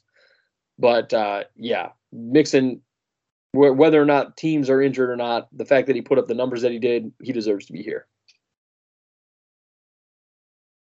Number six, or I'm sorry, number seven, Josh Allen, 30 for 47, 314 yards, three touchdowns. Josh Allen looked good against a very game Patriots defense um, that has shut him down all year long. I mean that that's what it is. I mean, Josh Allen, I, I think he's a, a really good quarterback, but I think that the, the Bills are putting a little too much on him. They need to get him a running back. Don't you agree? Yes, like th- it's the one thing they've been lacking here, and it's it's mind-boggling. We've been bitching about it for a year now that they need a running back, and they still haven't gotten it. Um, yeah, I, I just I, I think they're putting a little too much on him. When he's on, he's on, but that whole team runs through him. If he's not having a good game, then then there is nothing else that is really going to dig him out of the the cellar there. So you know, I think they really do need to get him some additional help. But he's had himself a really solid couple of weeks here. I like Josh Allen a lot, and you were 100% right when he got drafted. And you said that he was going to be one of the guys that that emerges. That's kind of what we're seeing here. So yeah, Josh Allen, I I, I like this pick. Number six, Damien Harris, 18 carries, 103 yards, and three touchdowns. I, I feel bad for poor Alex Steele. Um, he left him on his bench in fantasy football and wound up getting eliminated from the playoffs because he left him on his bench. Just a painful experience for him. Uh, Damien Harris, I believe, is the better running back over there between, be, you know, between him and Rhamondre St- uh, Stevenson. I think a lot of people really like Stevenson, but I mean, Damien Harris is the guy. And at the beginning of the season, a lot of people thought he was going to blow up, and, and myself included. And we've seen Damien Harris blow up and, and really prove that he is, you know, the the best running back on that squad. So yeah, I'm I'm really happy about this pick, and it's really exciting to see a, a young running back um, that the Patriots are probably going to, you know, and like I know Bill is really like grumbly about running backs. He's not you know, the guy makes one mistake and he's going to bench him. But I really believe that Bill Belichick likes this kid a lot, and I really believe that he's going to wind up being like a long-term running back for them, as opposed to the uh, uh, running back carousel that we've seen for so many years in New England. I, I think they've actually got themselves a, a, a every down back. I, agreed. Number five, Rex Burkhead, 22 carries, 149 yards, two touchdowns weird game. Rex Burkhead. I mean, I can't. This this is like the biggest game of his career, isn't it? It has to be. It has to be. I mean, I I don't I don't remember the last time we heard anything positive about Rex Burkhead, other than him being a. Yeah. Speaking of New England running backs, he's one of the one one of the New England rejects. Right, and and here he is blowing up the the Chargers. I look, the Chargers' run defense has been bad all year, but my God, uh, Rex Burkhead tears you up. What what in the hell are we talking about here? um, but hey, good on him having a hell of a game. Do you think he takes over that number one running back role with the Texans? Maybe, but I don't know. I mean, Texans have had a weird carousel of running backs all season. Yeah, it's been strange ever since. Right now, it's kind of flavor of the week. Yeah, ever since that David Johnson trade, it's been like, hey, the hell is going on here? But yeah, Rex Burkhead, hey, play the hot hand. Let him let him do what he's gonna do. I'm with him. Number four, Justin Jackson, 162 yards from scrimmage and two touchdowns. You know, uh, we uh, with Austin Ekeler going down, um, you know, we wanted to see what who the the backup running back was going to be, and it turned out to be Justin Jackson, who wound up having himself a great game. Um, great situation for for the Chargers, even though they lost. I mean, at least they know they've got a really solid backup running back. Um, Justin Jackson, I think he's a good running back. I don't know that he's a number one anywhere else. Uh, a lot of people do feel like he could be a number one, and and good on him. But I mean, to me, I think this is kind of a an anomaly. I just think he, you know, had himself a, a really good game, and eh, okay, you know. but but good on him for having a good game, even though they lost. I mean, Justin Herbert sure sure shit wasn't having a good game.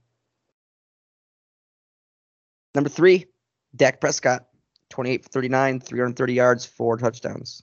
You know you're having a great day when you can get benched in like the, the middle of the third quarter and they put Cooper Rush in. And, yeah.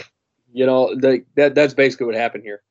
I mean, he looked calm, he looked collected him and uh, Amari Cooper were having a great connection. Um, and, and weirdly enough, CeeDee Lamb got less touches. Um, yeah, I mean, Cowboys are, are looking dangerous, and and right now, um, you know, Dak Prescott's looking dangerous. I don't know if he's an MVP candidate or anything like that, but to me, he's he's one of the better quarterbacks in this league at this point. Um, you know, a few years ago, we, we were questioning whether or not he was going to be worth the money that the Cowboys were going to pay him uh, in this offseason. When they when they did pay him, we questioned. Uh, I don't know if that was a good idea. His because his ankle, his whole foot got turned on backwards. Yeah, at this point, I mean, it's proven to be worth it. He's he's shown up and and been one of the better uh, quarterbacks and, in the league. So I mean, I I I, I want to point out that this is that's I, I've been a lot more right in the situation than you have been because you, kind of predicted Dak to kind of fall off a little bit after that injury and not being worth the, the big contract he got. And I I, I said it, it's going to turn into him being undervalued in that contract. And it's kind of looking that way. Yeah, it is. It really is. I, I and I'll 100% say you were right in that situation. He's proven me wrong, and good good on him for proving me wrong. Um, I mean, I, I didn't think he was going to wind up, you know, being worth that deal, honestly. And and usually, a lot of times when quarterbacks come off of injuries like that, they wind up not being worth it. But I mean, Well, it, will and you, you don't normally see a major injury and then getting a major deal while on injury. That's that, that was wild and right? what a gamble. Yeah, it was a gamble, and, and it looks like it's paid off for Jerry Jones, and and you know you could see the Cowboys, you know, competing here, and and that's the the scary thing is that we could be hearing we dem boys for the next ten years, which would just you know, Thirty. yeah blow my brains out. So, So- um, One little honorable mention. He's, not in any of our lists, but it's kind of want to point out because we're we're we've been officially in record watch. I Right. Oh. want to mention Cooper Kupp briefly because while he's not in our list, and um, going into last week, he was in that record watch for yards, and in the first of the last three weeks, he, I believe he d- did more than the, by a little bit of the average he had to have to, to hit it. So he's continues to be on pace. yeah, he's he's um, yeah, he's he's getting really, really, really. I mean, he had 136 yards. I mean that that's huge. Um, it, it's can he break it? I, he, I mean, I, I think it's looking like it. He's he's on pace for 1973 yards, so he is on Mhm. pace to by about nine yards at this current moment. Yeah, because the record's 964. Yeah. He's and he's currently at 1734. So he, he needs to av- he needs to average next two next two games 115 yards. which is totally possible for Cooper Kupp. Absolutely. I mean, it's totally possible. I- I re- Especially with, with considering who they're playing this week. Yeah. It might be done this week. I, yeah, I mean, against the Ravens, uh, yeah, being being yeah. riddled with injuries and shit. It you, you could see a Kupp 200 plus yard game. could be over this You might- week. Which would which would appease you if you did it this week. With the, with know, doing it it- in 17 it wouldn't appease me because, like, it's just like, yeah, whatever, you know. But eh, I think it would be really cool to see Cooper Kupp do it. I mean, With, within point, the 16 game regulation versus the new 17. yeah, absolutely, absolutely. So you know, like, I, yeah. I kind of like just put an asterisk next to a lot of these records, where where like because like if a guy's gonna break it in 17, okay, but like if a dude breaks it in 16, then you actually broke it. You know, you know what I'm saying? Like, and I I know it's not gonna be looked at that way in the record books, and but to me, yeah, eh, okay, you, you you broke the 16 game record in 17 games. Yeah, but you still can't take away from the fact that like it's still a legendary stat. Oh yeah, And at the end of the day, we're looking at, and let's call it what it is. Even if he doesn't break it, Matt Stafford's going to be involved the two most prolific receiving yard re- seasons of all time. yeah. Don't remind me. but anyway, um, you know, I thought about putting Dak one and moving the other two to two and three, but then given that Dak only played like half of a game, but I'm like, you know what? That that that would go against the all the, the way I've done this rankings through the history of times. So I chose against it. But I'm gonna put one and two together, and that's Joe Burrow and Tee Higgins. Um, Tee Higgins was 12 receptions, 194, two touchdowns, and Joe Burrow was 37 46, 525, and four touchdowns. And we had we had t- touched on the fact that they played a practice squad type of defense this week, but it doesn't it doesn't take away the fact that those are still two monsterish games. Yeah, when when anytime you have Joe Burrow going out there and, and putting up 525 yards, I think it was what fourth most in, in a single game in NFL history. Uh, something like that. Yeah, I, it was it was you know right up there, um, and he wasn't very far off from being the most. I mean, we're talking 25 more yards. I mean, that's that's craziness to me. Um, but Joe Burrow, I, I think he's a, a great quarterback. I think he's a you know he's he's still developing. Whether or not anybody wants to admit it or not, he is still developing. Um, and and he's developing into one of the better quarterbacks in this league. I think that's that's what we're seeing. And as far as Tee Higgins go, I mean, I I called him to be a number one guy when he was getting drafted. I said this guy, I believe in this guy. I think he's a really big-bodied receiver. It can make great contested catches, and that's what they've been using him for. They've been keen to his strengths, and it seems like Tee Higgins finally just kind of figured it out as far as becoming a number one receiver. I do believe that he is the better of the two between him and Chase, but I mean, Tee Higgins I, I, think he's special. I think he's a really special talent, and this game proves it. And and I'm hoping to see more of Tee Higgins as as a long term pass catcher for the Bengals or just anywhere in this league. I just think that I, I always really liked those big bodied receivers because they're not the fastest guys in the world, but man, they can go up and really fight for those contested ca- catches. And I, yeah, I, am totally in on Tee Higgins. I, I like him a lot. I wanted the Vikings to take him in the draft. And don't get me wrong, I am not upset that they got Justin Jefferson, but um, yeah, I, I'm totally here for for Tee Higgins, 110. percent one little note on that Ravens Bengals game. Um, so uh, did you see the interview where uh, the media tried to uh, bait Harbaugh? Yeah, yeah, I did. And this I, is one. This is one one reason why I love Harbaugh. I don't know how you feel in Harbaugh, but I, I like Harbaugh as a coach. I really, really do. I do. I, I like because they, they asked him how he felt on because the Bengals were obviously trying to get Burrow that in the last drive they were they were passing to try to get Burrow the franchise record and then potentially the record. Right. And they were hoping that Harbaugh was gonna was gonna bitch about it. Mostly because earlier in the season Harbaugh did the same thing with keeping the the uh, the uh, rushing the hundred yard rush game going. Right. And he bitched to how teams would bitch about it, but Harbaugh owned up to all that and goes, "Hey, we gotta stop him." Yep, that's and I, I really appreciate that because he could have very easily fallen into that spell of being pissy about it, but Harbaugh appreciates the game for what it is. Yeah, and I and I admire him for that. Yeah, we've seen um, a lot of quarterbacks in this league, or a lot of coaches rather in this league, where they they're they're like, oh, he was running up the score. We've seen that a couple of times. We saw it with the when the Patriots did it to the the Bills a few years back. Oh, they're just running up the score and humiliating us. Blah, blah, blah, blah, blah. You know, Harbaugh is just he him and and whether or not you like Jim, they're they're, they're both man's men in this situation.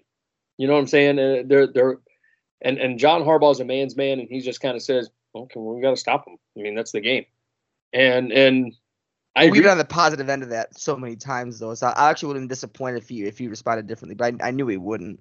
Yeah, he he wouldn't, and and that was absolutely on him. I respect that. I've always liked John Harbaugh as a coach, and I 100% respect um, the way he handled that situation. But uh, Tyler, those are that's Tyler's top ten. We I got five that I think you forgot about though. So um, it's time for Raytown's Forgotten Five. And uh, I've got the the five guys that you forgot about that I think had themselves wonderful games that maybe weren't good enough to be on your list, but hell, they're good enough to be on mine. Uh, number five goes to Davis Mills, uh, 21 for 27, 254, and two touchdowns. He's a guy that we never thought we'd see on this list. Am I right? Second week in a row. Yep, and he makes the list. Um, and and here we are. Davis Mills. He had himself a hell of a game. I, I know the Texans are talking about starting him uh, moving into next year. I know the jury's still out on him, but good on Davis Mills getting it done against a very tough Chargers passing defense. Um, he's made some throws in the last couple of weeks that have been like, wow, like that that's that kid I knew from that that Stanford Pro Day, and uh, yeah, I mean he gets it done. I, I like Davis Mills a lot right now, at least right now but we'll see how he develops. Uh, number four goes to Patty Mahomes. 20 for, 23 for 30, 258, three touchdowns on the day. You know, they they dominated the Steelers. Um, the Steelers were very susceptible to to Mahomes and, and the things that he was doing. And he goes out and just does Patrick Mahomes things, um, rips them apart, and and gets the job done against the Steelers team that I think is about ready to go home, and I think Ben's about ready to go home. Uh, he's yeah. in Forrest Gump mode, you know. I'm pretty tired now. So Big Ben lines up uh, getting beaten down by the Chiefs and Patty Mahomes. Number three, Isaiah McKenzie of the Bills, 11 receptions, 125 yards. He gets a touchdown on the day. Um, strange guy to be getting that that amount of receptions, right? It is. It, it kind of came out of nowhere, but he, he he took the opportunity and he rolled with it. Yeah. Do you think he winds up as a number one guy over there at some point? Do you think? I mean, I, I don't I don't know about all that, but I, I I think he's trending right. I think he had a good game, and that if he continues it up, he could build that trust. Yeah, I agree. Uh, number two is a guy I was super excited to talk about. It is your boy, not a starting running back, Sony Michel. 27 carries for 131 yards and a touchdown. Tyler, you said this guy was going to be released by week six. Fantasy, which I was right. Well, well, you said, you said, he was going to be off the. He said he wasn't going to be in the NFL by week six. I said, in I, I said Justin's going to drop him by week six, which was accurate. But Sony here's, Michel. Here's the thing on Sony Michel. Here's here's the thing on Sony Michel. I, I, I do I um he, I do believe he's he's a decent running back, but what, what, what I'm gonna what I'm gonna stand on is I, I still believe that he he couldn't be a, a 16 or, or 17 now a 17 game workhorse. I think he's he's good when he when he comes in, which is great for a team. He's he's gonna be a good one B option. I don't think he's a one A. You know, I, I think Sony Michel is is a good running back. I think he he um I don't think he got a really truly fair shake in New England. And and they you know he was good for for the one year and then he got the injury and then Belichick never brought him back on. And then now he goes over to the Rams. And you know now that he's gotten the starts I mean is he going to overtake Cam Akers? No. But is he going to get a big contract? Yeah I think so. I think he's on that way to getting getting a good size contract because now Henderson's out the rest of the year. Yep, and and Michel has made a case for himself as a number one running back in this league. He's played well over the last five weeks. I agree, he's made the case, but I, I, still don't. I think when when push comes to shove, like if, if he started the whole year, he'd slow down in, in the later half. I, I I do believe that, but I I also think that Cam Akers is gonna is gonna leapfrog him. Oh yeah, Cam Akers is is the better running back, I believe. I think Cam Akers has a shot to be like a top five type running back. Yeah, as long as he stays healthy and that's been a big problem for him so far. But Michel looked damn good in this game. Absolutely. And, uh, what was that? I said absolutely. Yeah, and and he has himself uh, a hell of a game. But number one, this guy you can't even get away from him. Rashaad Penny, 17 carries, 135 yards, and a touchdown. He averaged 7.9 per carry, which is just crazy. I love it. Rashaad Penny, you know, years ago when he got drafted, we were like, what in the hell is this? We sat on this show going, what the hell is Pete Carroll doing? And then in this game, he blows up. Now, could this be an anomaly? It could be. They really two could. weeks in a row. Yeah, but but every week he's been asked to be the starter. He's gotten it done. Yeah, I, I think. Do do you think this spells the end for Chris Carson? Yes and it also I, spells it also spells the end before it begins for Alex Collins. Yeah, I agree. I agree. I think Alex Collins uh, he proved that he can't be a number one. I, I, think he proved that at least not in this system. So I, I think that's it, and that is uh, Freytown's Forgotten Five. Now, Tyler, I've got five guys that we can make fun of in your favorite part of the show, Freytown's Forgetful Five. Um, number five goes to Ian Book um, in his first career start with the uh, New Orleans Saints. Um, you had two guys out with COVID, so Book gets the start. He goes 12 for 20 for 135 yards, two touchdowns. You know, what's your take on Ian Book, Tyler? I mean, I know it's. I think I don't think he's gonna be very good. I, th- I think he got thrown into a shit show of everything going on, and it's kind of what we're looking at. Yeah, he he wound up in a situation where you're taking on a very tough Miami defense. I mean, I don't think people realize how good Miami's defense is this year. I mean, wouldn't you agree? I would totally agree. Especially in the in this seven week stretch, Miami's defense has just come alive. So Ian Book winds up as number five. Number four, this one I know you're going to be happy about. Taylor Heinicke, seven for 22, 121 yards, one touchdown, one pick. Now, Heinicke's played hokey pokey with the forgotten, with the forgetful, He's been on your list, I think, one time.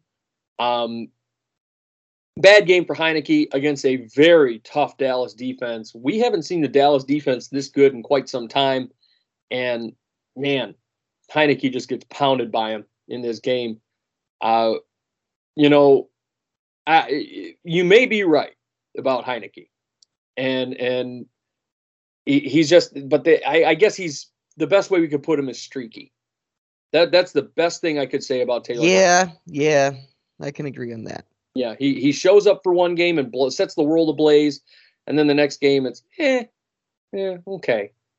So Taylor Heinicke, number four on this list. Number three makes us both look like idiots. Jake Fromm, six for 17, 25 yards and a pick. How painful was this to watch? I was shaking my head the whole time. I was just like, God damn it! I was talking. I was for two weeks. I was I was just raving that you're gonna be good, and you're just not. Which leads me back to the path that it's a coaching problem. Yeah, he made us look dumb, really dumb. But Jake Fromm shows that he's not all that, at least so far, in his first uh, NFL start. Number two, and we talked about it a little bit. Number two goes to the Baltimore Ravens pass defense. 525 through the air, four touchdowns allowed, no turnovers produced. Oh, what a mess. Yeah, it it, it, it was bad. I'm, I'm not going to undercoat that, but it the, the team is is in disarray through really no fault of their own. Just injury bug, injury bug, injury bug, and, and this week you doubled it with COVID. And Oh, yeah. I'm I'm Yep. going back to something I said a little while back. I was angrier then, but I read something this morning that got me doubling down on it. La- this year, Ravens are are the number number one team of- of most players in injured reserve. Yeah. Last year they were number two with 20. It's time for the strength and conditioning coach to go. Yeah. yeah, it might be the case. It might be time. Like it could it could be a weird coincidence, but something that doesn't doesn't doesn't pass the smell test. Yeah, there's a problem there. A lot of it is, and it's a lot of leg injuries. I don't know if you noticed that. A lot of leg and knee injuries for you guys. Leg, knee, and Achilles. Yep. Strange, strange times in Baltimore. S- strange is is a way to put it. I, I, I don't I don't understand. Yeah. But I I, I I'm not usually one to, to um to go to call for the pitchforks like a lot of people do, and, and you know that. Right. But something just feels weird in this one. I, I and it it might it, it, it even if it might even just be one of such situations where he's like, you know what, it's been a bad rash of coincidences, but we have to address it somehow, and it may not be your fault, but you may not, you might need to be the uh, proverbial uh, thrown under the bus. The, Yeah. that might be the case. And um, but number one, I mean, the Ravens defense wasn't the worst. We're going to talk about the Washington uh, football team defense here.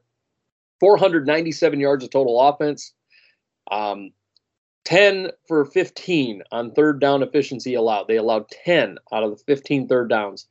Um, they were outscored by the opposing offense 35 to 7 the the team itself was down 42 to 7 at the half. Um, part of that was because of a pick six. So they gave up 35 points in the first half. The washington football team's defense uh, tops out the forgetful five. Um, just a painful experience. That game was so one-sided in prime time just rough just rough to watch. So they uh, they wind up as number one. Now, Tyler, we've got rookie rankings here to go through. I know you've done the uh, the combined math. You are the mathematician around here, so um, I sent you mine, and uh, you put it all in. So hit me with what you got. things got weird. It did get a little weird. We had players moving up and down. We had players moving up despite they despite playing bad, and players moving down despite playing good. Through no fault of just the the, the way that mine and your stuff went, just on, near near the bottom in particular. Right. Um, players on the outside looking in, you got guys like Kyle Pitts, Odafe Oweh, Javonte Williams, DeVonta Smith, Kwity Paye, and Jeremiah Owusu-Koramoah. Yep. All those guys. Number I- ten. Oh, go ahead.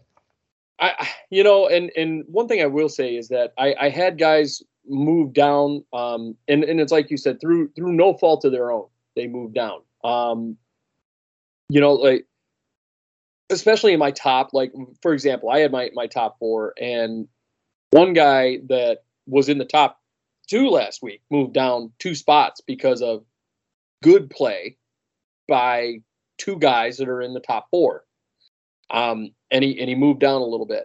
So I mean, it, it's it- And, and sometimes it's, it's in, interpretive too, right, because those Right. same two guys that you moved up, I actually moved down. which I'm surprised by. So I and and I want to I want to see um where, what where we wound up in this situation.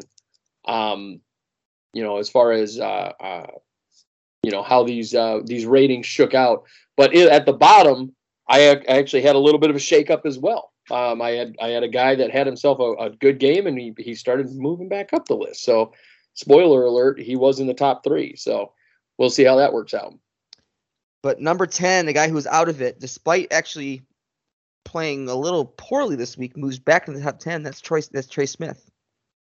Uh, you know, recently Trey Smith has has kind of um, you know moved down the list a little bit, um, and I know he he actually improved um, from last. Well, his PFF didn't. He did. He was at a seventy-two point seven last week. This week said He his, at a 72 even. he's at seventy-two point eight. I'm looking at it. All right, maybe it changed again. I thought it was like 74 last week. No, he was at a seventy-two point seven. Now he's at a seventy-two point eight. Um, his PFF grade did go up. He he seemed to have stabilized himself a little bit. Uh, the Chiefs go out and and have themselves a uh, a very fun time. Um, Oh. Just having fun with the Steelers. well, yeah, they they they pounded him. Um, and and last week, so he had two bad weeks in in 14 and 15. Uh, Trey Smith, he he did not look good in weeks 14 and 15, and he took he went down the list. He was ranked five a few weeks ago, and uh, he went down. And this past week, like I said, he kind of stabilized himself. I mean, overall, his he he walked out with a a 72 or well, it was a 72 uh, blocking grade. So I mean, you know, he had himself an all right uh, an all right day in that situation. But Smith, I like him a lot as a guard. I think he's one of the better guards in this league. Um, and and I, I do think it's a benefit partially of being lined up next to Creed Humphrey. But he's had himself a good season. And like I said, a, a couple of bad weeks these past two weeks, but like I think he's kind of stabilizing himself and, and kind of reasserting himself as one of the best guards in this league. So in And- spite of the, the bad couple of weeks, he he's going to hold firm here for me, and I'm going to keep him right where I had him on on my list. But he winds up at number ten, where I think he does belong. But I do think there's a couple of guys that are on the outside looking in, nipping at his heels currently. and and that's where I was gonna kind of go with this is um just kind of break down how this goes because usually um basically how my score and your score like, if, if you put them at one I put them at five they get an average score of like three and a half Right. You know three that'll be three but uh in this case because we both do an outside looking in we do like the five outside looking in because the bottom of the list gets a little hairy It so does. sometimes so this is a situation where he's the 10 spot and his score should have had him like well in the outside looking in Mm, he got a nine from you. He got a fourteen from me. wow. Usually, usually someone who has a, who's who has a low end top ten score and a very low outside looking in score, they're well in the outside looking in. But basically, from ten through all those guys outside looking in was it's been it's been a shit show. It has been. But out after the, after after this spot, the rest are kind of kind of forming groups now. Yeah, yeah, I agree. It's the it's, it reminds me of, of the number seven spot in the, in the AFC playoffs. that's, that's what it is. They're all fighting for it. but but number nine, and this is a pretty consistent number. The rest are, were relatively consistent. Number nine, Mac Jones. Yeah. Um, Jones. So he he fell down the list for me a couple of for Quite the a bit for both of us. Yeah, the the um the the wind game where his arm strength wasn't enough to throw the football more than three times, and then and then this past week the the interception issues, and you know he he has not looked good for about three weeks now, and I, you know it's not that I don't like Mac Jones, but the reality is he has not looked good for for several weeks, and it's really taken him down the list because we were talking about a guy in you know the three and four spot. It's Mhm. not like Ja'Marr Chase where he was in number one and he had like a three to four game cushion. This is a situation where he was climbing the ladder and has since come down that ladder and come back down. Yeah, he didn't, he, he didn't have a cushion. He moved his way up, but he was still, he, but he's in the middle of the of the thick of it. right, and and he he plummets now. I mean, on my list he was ten. Now he's sitting at nine total. Um, I graded him pretty harshly based on especially this game and the I can't throw the ball game because my arm's not strong enough. Strong enough. The guy needs to hit the weight room. And that's that's my takeaway. He needs to hit the weight room. Uh, he looked like a rookie this past week. Uh, so Mac Jones, I, I think he's right about where he needs to be. But if he continues on this trend, there's going to be guys that are on that outside looking in that are going to wipe him completely off the list. It, it's very possible because he, he he ranked low on both of ours. Right. So I mean, he's he's on his way right now to being on that outside looking in. Number eight, Penei Sewell. Yeah, I, I had him a, a little higher than you. Um, Sewell has been really good over the course of the last several weeks. Uh, he's he was at one point he was the highest graded uh, offensive lineman, highest graded tackle among all offensive linemen for a little bit. Yeah, I, I like Penei a lot. I think he's he's rocking and rolling. And that's the weird part is I think I we actually graded them both the same. wow. But I- the, the all over the the all I, I think I'm at seven, but the all over the place scoring kind of moves some guys below him higher just because like how they land on different different scores. Right. But so we're we're about the same page when it comes to Sewell. Okay. Well, I mean, Sewell, um, he, you know, everybody kind of thought that he was going to be the best offensive tackle out of this draft, and thus far, he he's proven not to be, but he's starting to to move up the list a little bit here and and kind of reemerge as the guy that everybody predicted him to be. Everybody thought he was going to be a game changing offensive tackle, and he's becoming that kind of offensive tackle. I think they've got their guy. Um, I think the- he had a slow start, but I think he's coming to his own. Yeah, exactly. It, it, and it was a very, very slow start. So yeah, Penei Sewell, he's he's about where he needs to be. Is he Rashawn Slater? I don't think so. Is he Creed Humphrey? I don't think so. But is he a very good offensive lineman out of this draft? Yeah, I think he's been really solid, particularly over like the last six weeks, seven weeks. He's been something to really behold. And I think the Lions have their their guy. I really do think that they should be keeping him at that left tackle position as opposed to kicking him out to right tackle. I think he's better as a left tackle, and they need him there to protect the blind side. Numbers. I'm gonna put number seven, number six together because uh, they grade the same. And fun fact: for the first time, I graded someone lower than you did. You you graded somebody lower than I did. Yep. Um, number seven is Jalen Waddle. Number six is Ja'Marr Chase in a tie. I actually graded Waddle higher than than than uh Chase this week, Yeah. Um. and that's because it came to my attention that that Jalen Waddle is five receptions away from the Anquan Boldin receptions rookie record. Wow. Uh. You know, Waddle has been a key target for uh, um, Tua over there in Miami. One of the big problems that you have for for Jalen Waddle is like there were games where I was looking at his numbers, he would get like 11 receptions for like 60 yards. It was Yeah. just so dink and dunk. It, it just made no sense. And So you know, where we're at, if you took Ja'Marr Chase week one through eight and Jalen Waddle eight through nine through uh sixteen, you get the best receiver in football. oh no doubt, no doubt. but doubt. they both had these weird streaky moments. It appears that Chase might be on his way out of it, yeah, he's but it's hard to say because because he had a hell of a game this week. Yeah, he seemed to be stabilizing himself. One thing I want to say about Ja'Marr Chase in this situation is, you know, he he came back up my list because he had that 125 yard performance, and and that's great. And Jalen Waddle, I mean, and him are, are like neck and neck as far as like, I mean, when we're talking about PFF grades and things like that. I mean, these guys are right on top of each other. Yeah, because because you, I believe you put him at seven and eight, Yeah, I put Ja'Marr Chase at seven and Jalen Waddle at eight. and I and I had them flip flop, but a, a little bit higher on the list. Right. Um, and and Ja'Marr, you know, it seems like he's just like Trey Smith. He's kind of stabilizing himself a little bit. But one thing I will say is the when Ja'Marr Chase had that big game against the Ravens, you notice that when his decline happened, happened after that big game versus the Ravens. Um, it, it's why I couldn't put him like I couldn't catapult him up the list because he was taking on a very injury-prone Ravens defense. Now I understand that's not his problem and it's not his fault, but at the same time you know that's kind of where he's sitting a little bit lower. I had him at seven, um, and then Waddle, like I said, I mean he he gets a lot of targets, and and he's he emerged the last few weeks. Yeah, he has. Um, the the big issue for Jalen Waddle is the slow start. He got a lot of catches for like very minimal gains. Um, you know, it, if you if you're catching 12 targets in a game, but then you wind up with 60 yards, I mean, d- d- are you really being productive at that point? You know, so But That's- it's also that's also game plan too, not not exactly his fault either. It's not, but but I also I just got to point out like, hey, you know, we're we're talking about a guy that we're not sure is is um we're, we're talking about his reception or his receptions record, which is great, but then but then he's like not being productive with it all at the same time. Does that make sense? Oh, I no, I know what you mean. Yeah, so I, I can't sit there and, and in good conscience say, well, you're going to be above. I, and I had him above Ja'Marr Chase last week because Ja'Marr Chase was plummeting.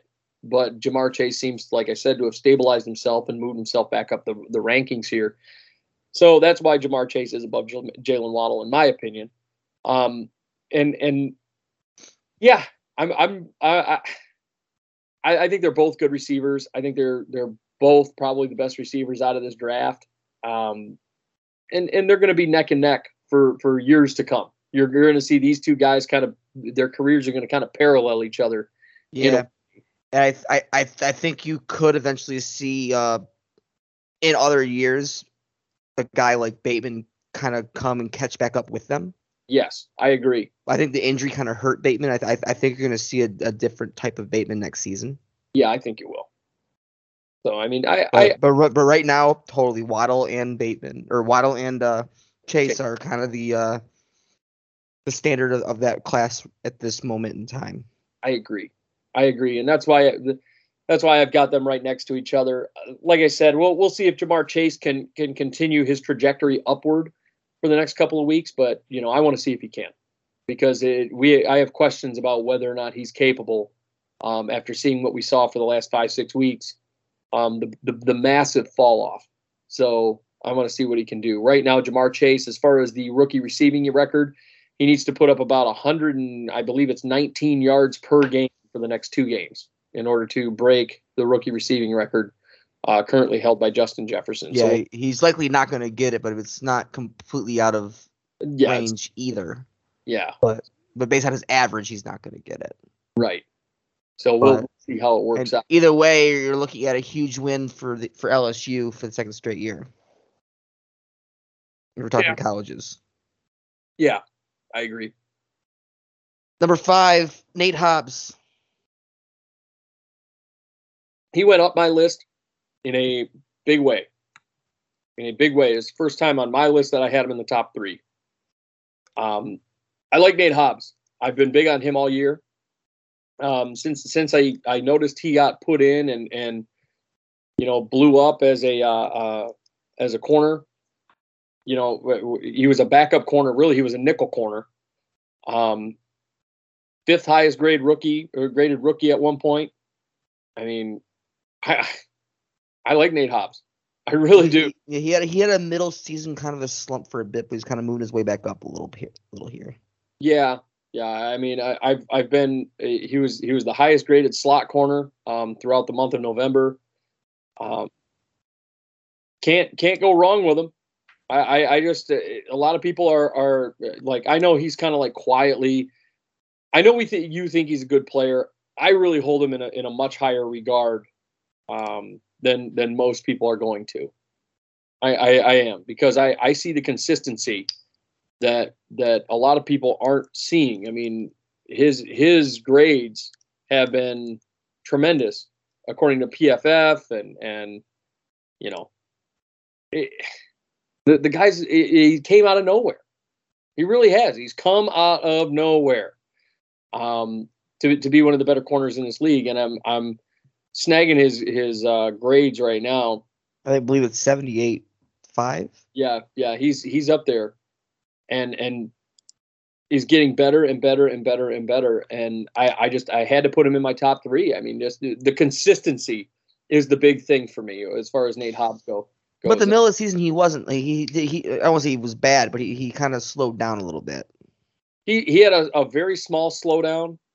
But my my thing about Nate Hobbs, like,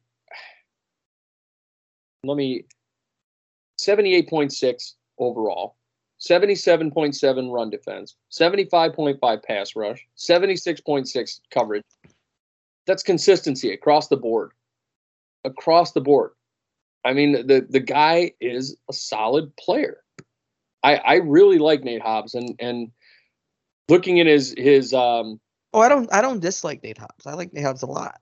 and looking at his his premium stats, I mean, like his his week to week, I mean, we're talking about a guy that that, I mean, 78, 73, 66, 64, 72, 69, 65, 63. And that was the part where he had his little slump. But then again, 75, 69, 68. I mean, like he he has been rock solid. So wait, ho- wait, hold on, hold on, hold on, hold on, hold on. Do you, do you have a uh, PFF account? yes, I do. Okay, I was I was wondering because like because like, because obviously we've talked about I don't I don't I don't use it the way you do, but like Mm. how's this team week to week? I, I get lock lock lock lock. Like, okay, it's all becoming clear now. yeah, no, I, I and I'm look I've just been looking over his week to week and I'm going. It doesn't surprise me, but it's just funny. but I'm I'm looking at his week to week grades and I, I'm I'm impressed. And you are right. He did have a slump. And I'm looking at it right now where his especially particularly in his coverage, um, you know, 56, 58, 54, 56. It was a four week slump. But he's still been rock solid. I think the one part where Nate Hobbs could improve would be his tackling. His Oh, tackling and, and, and I'm and I'm not arguing with you there. I, I, Nate Hobbs has been high on my list for a good part of this season. Right. I mean, and and I, I, I just I, I put him up in the top three. I think he's that good, and and I think he deserves to be there. I, I just I can't get over how good this guy has turned out, and he keeps getting better week over week. I mean, for a while he was a, a 75, and now he's up to a 78.6 overall score. I mean, as far as Pro Football Focus, and and I get it. It doesn't tell the whole story. Um, you know, there's Pro Football Focus grades, but I really do think that this guy has has turned out to be one of the biggest surprises of this draft, and Absolutely. very pleasant suppl- surprise for the Raiders here. I think he's a number one corner over there. No, I think you're you're definitely right. Um, number four is Jevon Holland. Yeah, the meteoric rise over the course of the last eight weeks. Um, he just gets better and better and better every time, doesn't he? every week, and this week he was a big part of that team. Yeah, I um, you know, I what I see from him, I, I you know, he, he he's really great in pass coverage, and and he's really great in run defense. Those are the two things that I've always really liked from Jevon Holland. Um, he reminds me of like a, a like a new age Harrison Smith the way he plays. Um, good in coverage, good in run defense. Harrison Smith was always a, a run um, a run support type of safety that was good in coverage. Harrison Smith slash poor man's uh uh uh fucking Polamalu, Yeah, but Yeah. much better in coverage. yeah, much better in coverage. Good in run defense. He, I mean, like his his grades uh, as far as Pro Football Focus goes, you're looking at a 76.3 run defense grade and 82.2 coverage grade. Um, that's that's what you need out of a star safety. Yep. That's that's what you want. Uh, and, and It's it's just a shame to me, and and and I, I get so bitter, and maybe it maybe it's partially because I'm biased because because the team he went to, but this team could have the Holland Fitzpatrick show, they could and They- it's so sad that they don't. imagine They traded him for nothing. guys at safety. Imagine having the two of them at safety. You have Um, Minkah Fitzpatrick and Jevon Holland. Oh my God. Yeah. Yep. And and he's he's turned out to be awesome for Miami. And Miami's, you know, they're on a, a trajectory where they they could wind up in the playoffs this year. Um, this guy's only allowed 10 receptions in, in his in the the league or in the um, entire season. Uh, I mean, that's that's tremendous. I mean, he, he's he's a good tackler. He he doesn't have very, he only has five missed tackles on the year. I mean, I guess this guy is something, and and I think um, ultimately Miami got their their stud safety. If they get themselves another good safety over there, could you imagine how volatile that secondary is going to wind up being? I know. That's scary. It we're we're in a situation where if you look if you do like the looking back in the draft, Miami's in the top three drafts. Oh, no doubt, no doubt. They they drafted so well. It's amazing. Chargers too. I agree. I agree wholeheartedly. Speaking of Chargers, number three, Rashawn Slater Slater, um, has consistently been right here all season. Yeah, he's he's been fighting and fighting and fighting and fighting. Um, he stayed put. You know, he he actually went up my list by one spot. Um, in spite of the Chargers having a bad game, he actually improved from last week, which is um, surprising. Again, another guy, very Nate Hobbs like, where we're talking about consistency, and and I think Rashawn Slater has been very consistently good for the Chargers across the board. Um, you know, he's a lot. I predicted him to be the best offensive tackle out of this draft. I said I didn't think he was going to be Penei Sewell, and and so far it's proven to be 100% true. Uh, he he's played extremely well, um, and and really, you know, every player kind of goes through a slump. Not this guy. He's had like an off game here, an off game there. I mean, if you could, if you could ever say that there was a slump, it would have been like last week's game against the the Giants, the, or the week before rather against the Giants. But even last week, you know, in the loss, I mean, he still wound up, you know, looking all right. So I, I like Rashawn Slater. I think he's he's uh, uh, the easily the best offensive tackle out of this draft, and I think that he is one of the best offensive linemen in the league. He deserves to be as high as he is on this list. Um, I'm big on Rashawn Slater, and I, I'm going to continue being. I wish the Vikings had gotten him. I really do. I really wish the Vikings had gotten that guy because that would have completely changed that offensive line. Number two, who represents the actually the the biggest PFF grade rise of all of our top 10 this week is Micah Parsons. Yeah, Micah Parsons. So I I was looking at Micah Parsons and what set alarms off for me for Micah Parsons was something I said last week and one thing I noticed last week. And that was the run defense and the coverage grades, and even though his coverage grade has gone up over the last two weeks, the the run defense and the coverage grades are bleh. And then you look at his pass rushing grade, and and, and, and we and we talked about that. I believe on the air is like with, with his position, it kind of comes to the territory. You, you look at any of the studs; they're they're going to have one category in which they're they're not great because they're usually not doing it. Yeah, and and it's not to say that Micah Parsons is is a bad player.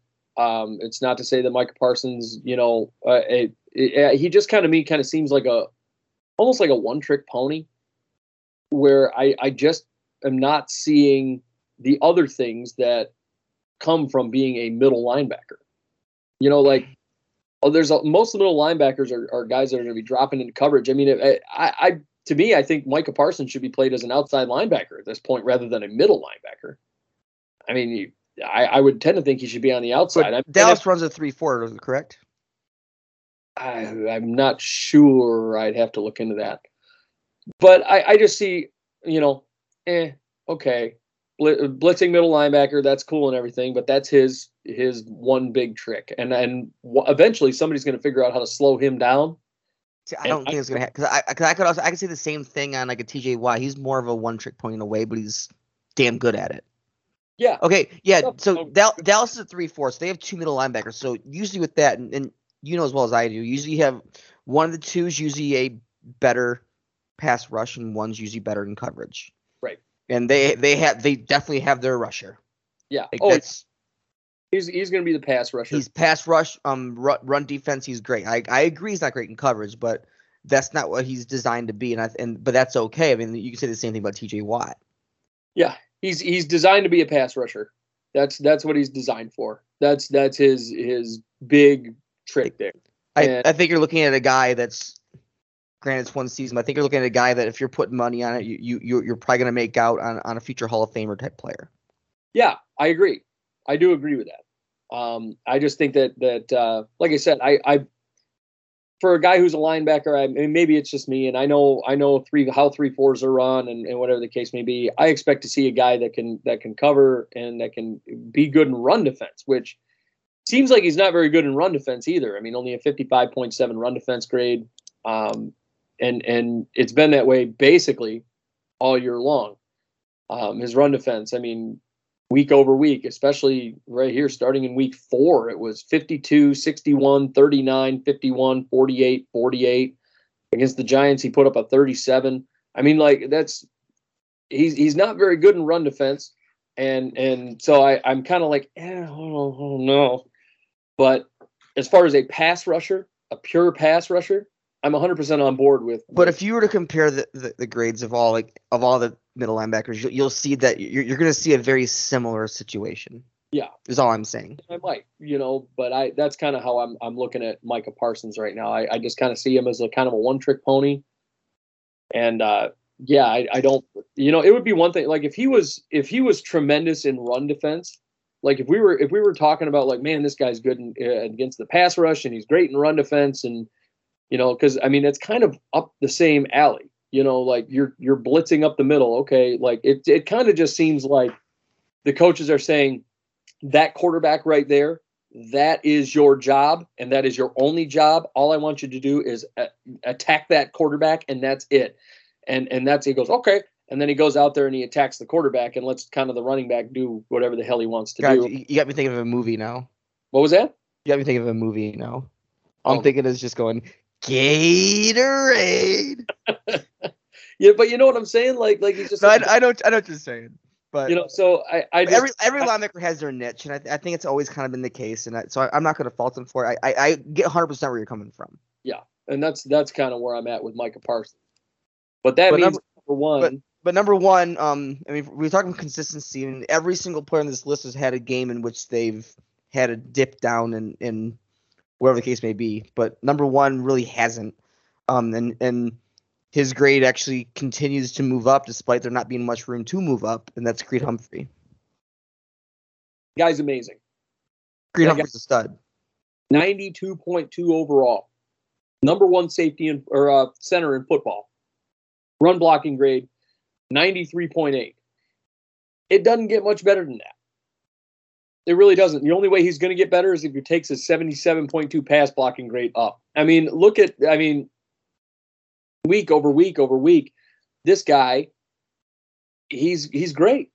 He's amazing. He had a little dip in pass coverage at you know early on, but I mean, man, what a what a steal in this draft.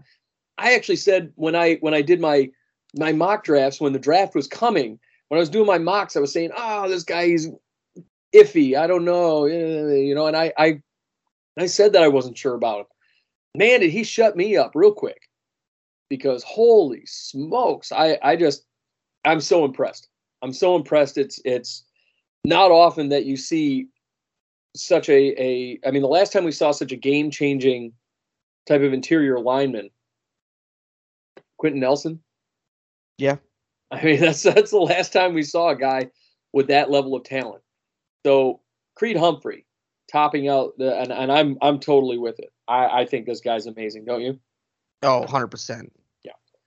So with that that is our um, rookie rankings for uh, this week now Tyler we're going to take ourselves a quick break we got some news around the league. COVID, COVID, COVID, baby. Lots of COVID.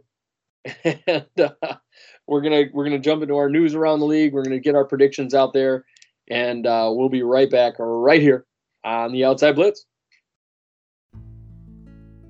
At It's Your Time Massage, you get all the benefits of one of the larger massage chain parlors, but in a more intimate and personal setting.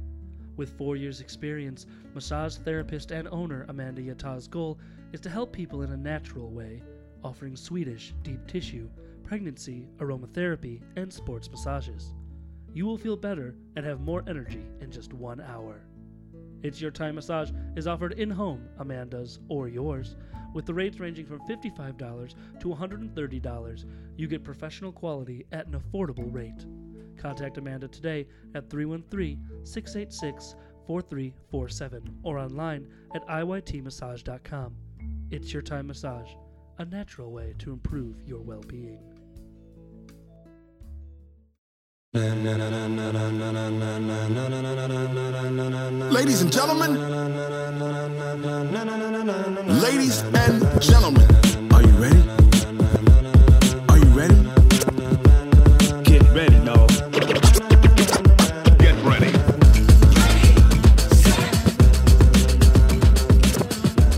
And welcome back to the Outside Blitz. I'm your host, Tyler Dean. Ready. Eh, okay. I, mean, I can leave again. and I am your co-host. I, I I heard your sad ass on your solo show. I can leave again. oh, I was talking shit, mad shit. But you were sad. I can I can see it in your voice. I was I was waiting for the moment when you actually listened to it to just see all the mad shit I was talking. Oh, I'm not gonna respond to it. I'm just gonna because I've learned how I, I've learned how to shut you up, and that's by pure just avoidance.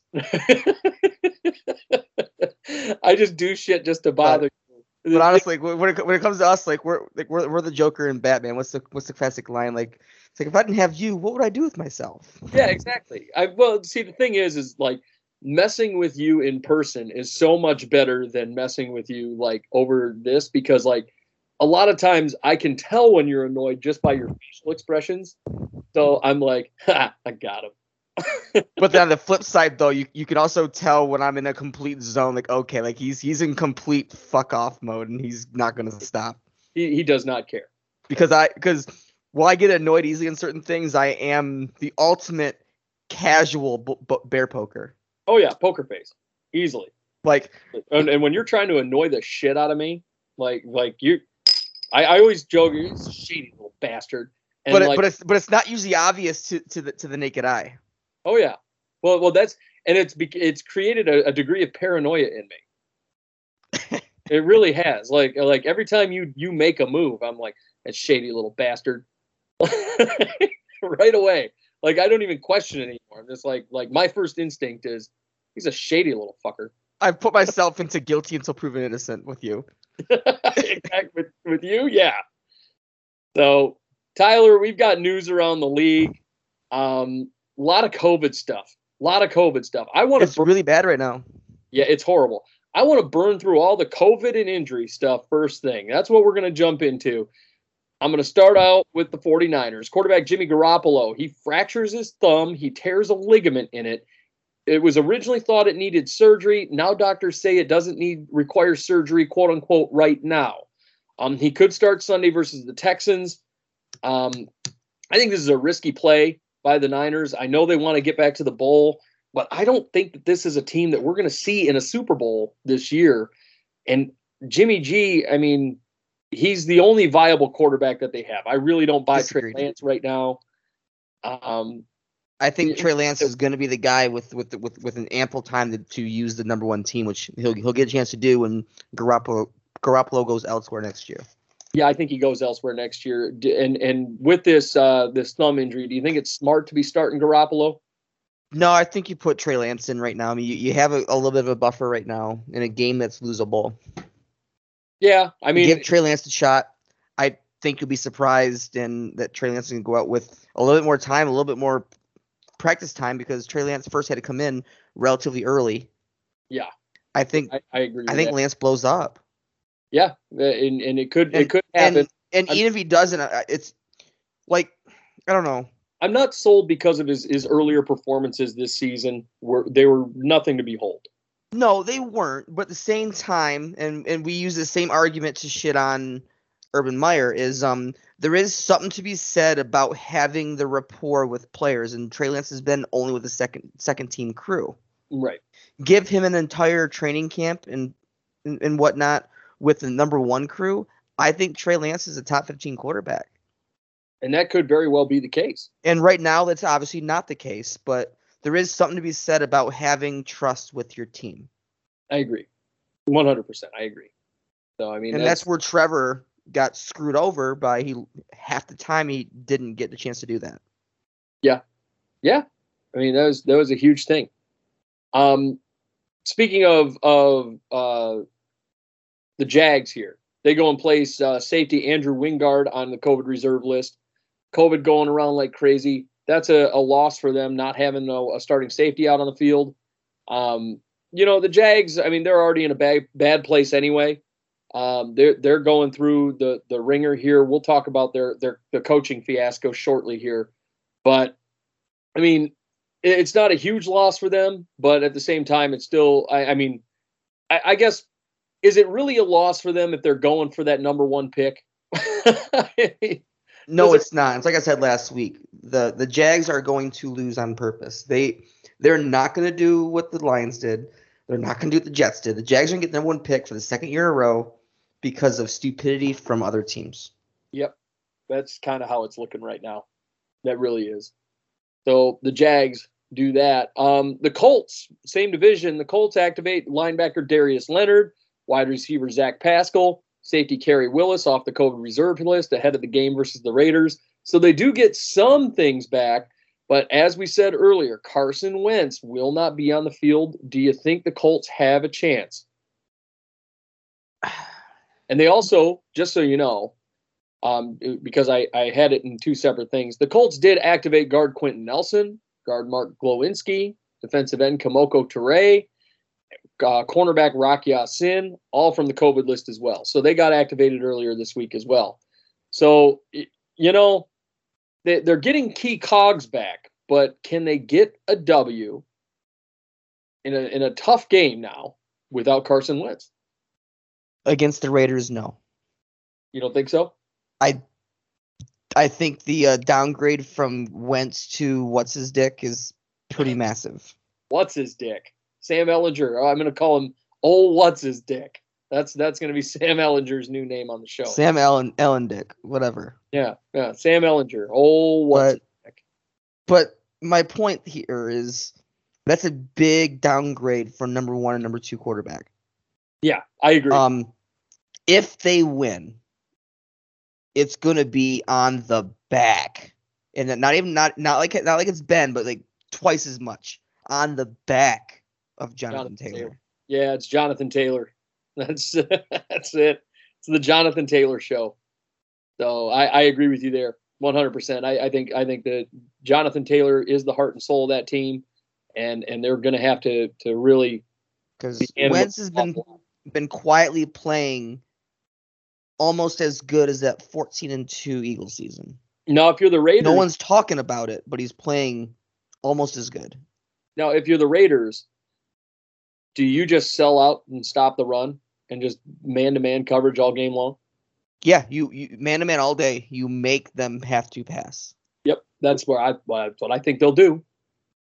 Um, and then uh, speaking of the Raiders, they went and placed Darren Waller and uh, defensive tackle Kendall Vickers on the COVID reserve list. So they lose a couple of key cogs. Um, that's a sort of a big one. Obviously, they haven't had Waller all year, so it's it's been kind of hindering them. But you know, just when you think Darren Waller is going to be, you know, right back out there on the field and doing his thing, he winds up on the COVID list. Um, big hit for the Raiders. Do you think that they'll still? You still think they'll be able to get it done? Correct. I think so. I do. I think with Derek Carr in the field, as long as Derek Carr doesn't go down, they're going to be in good shape. Yeah. Um, the team that the uh, Raiders beat last week, the Broncos. Um, first of all, they placed the wide receiver Tim Patrick on the COVID reserve list. I think that's a hit for the Broncos. Um, technically speaking, he's their number number three, I guess you could you could say that. I mean, you got Jeudy and you got Sutton and you got Tim Patrick. I mean, you might be able to call him like two A and two B between him and Jeudy. But uh, yeah, that's that's kind of a, a, tough loss for for the Broncos. Am I right? It is. Uh, I, I, I do. I know you're not a big fan of uh, Tim Patrick. I like him as a three. Well, I, I, think Tim Patrick. Your issue's more about the, about the overpay. But yeah, I, I don't. I wasn't crazy about his pay. Um, but I, I, I like Tim Patrick as a receiver. I just, uh, you know, a number three guy getting the amount of money he got, uh, debatable. But but he's he's second in yards for the team. He's right neck and neck with with Courtland Sutton. I I think it'll be a hit for a team, but I think we're already well past the hit because they're starting Drew Lock, and that's like starting me. Yep, and that was the next thing I was going to get to. The Broncos quarterback Drew Lock is expected to start versus the Chargers as Bridgewater remains out with a, that scary concussion that he suffered a couple of weeks ago. You're better off starting Josh Rosen, and I actually mean I actually mean that. You, I know you hate Drew Lock. He's uh, not good. He's he's not as bad as as Josh Rosen. I don't think anybody could be as bad as Josh Rosen. You're, you're right. He's not. He's not as bad. He's worse. No, he's not. Come on now. But he's he's not. You know, it. it yeah, I, I, would put Rosen in the same area as like Nate Peterman. But yeah, well, Nate this, Peterman's better than Drew Lock too. But I, I digress. I disagree with that. I I know you're not a Lock guy. Um, but I think Drew Lock is a high end second stringer. You're just hold, you're just holding on. He's not a high end. He's a, he's a high end third stringer. No, no, he's a high end second string guy at this Oh. point. I, I mean, I, I will say you were right that he he was not a starter, but he's a high end second string guy at this point. And um, I'll give you. I'll, I'll meet you in the middle at low end second string. you really hate him. He's not good. He's Yeah, not. not saying he's. I'm not saying he's some type of, type of world beater here. I'm just saying he's a higher end second string, and and he is. He- He's he's a higher end second string guy. He can- he can come in and start a game or two and be perfectly fine. He's a serviceable backup, very serviceable. I disagree, but we'll, we we can agree disagree on that one. Oh, okay. Well, but yeah, that that is um, what's going on over in Bronco land there. Um, also in the same division, the Chargers they went and activate defensive end Joey Bosa, wide receiver Jalen Guyton, uh, defensive back Kemon Hall, uh, their center Corey Linsley, and the other defensive back Trey Marshall from the COVID reserve list. So Chargers get some stuff back. You know, I didn't know they were missing so many pieces.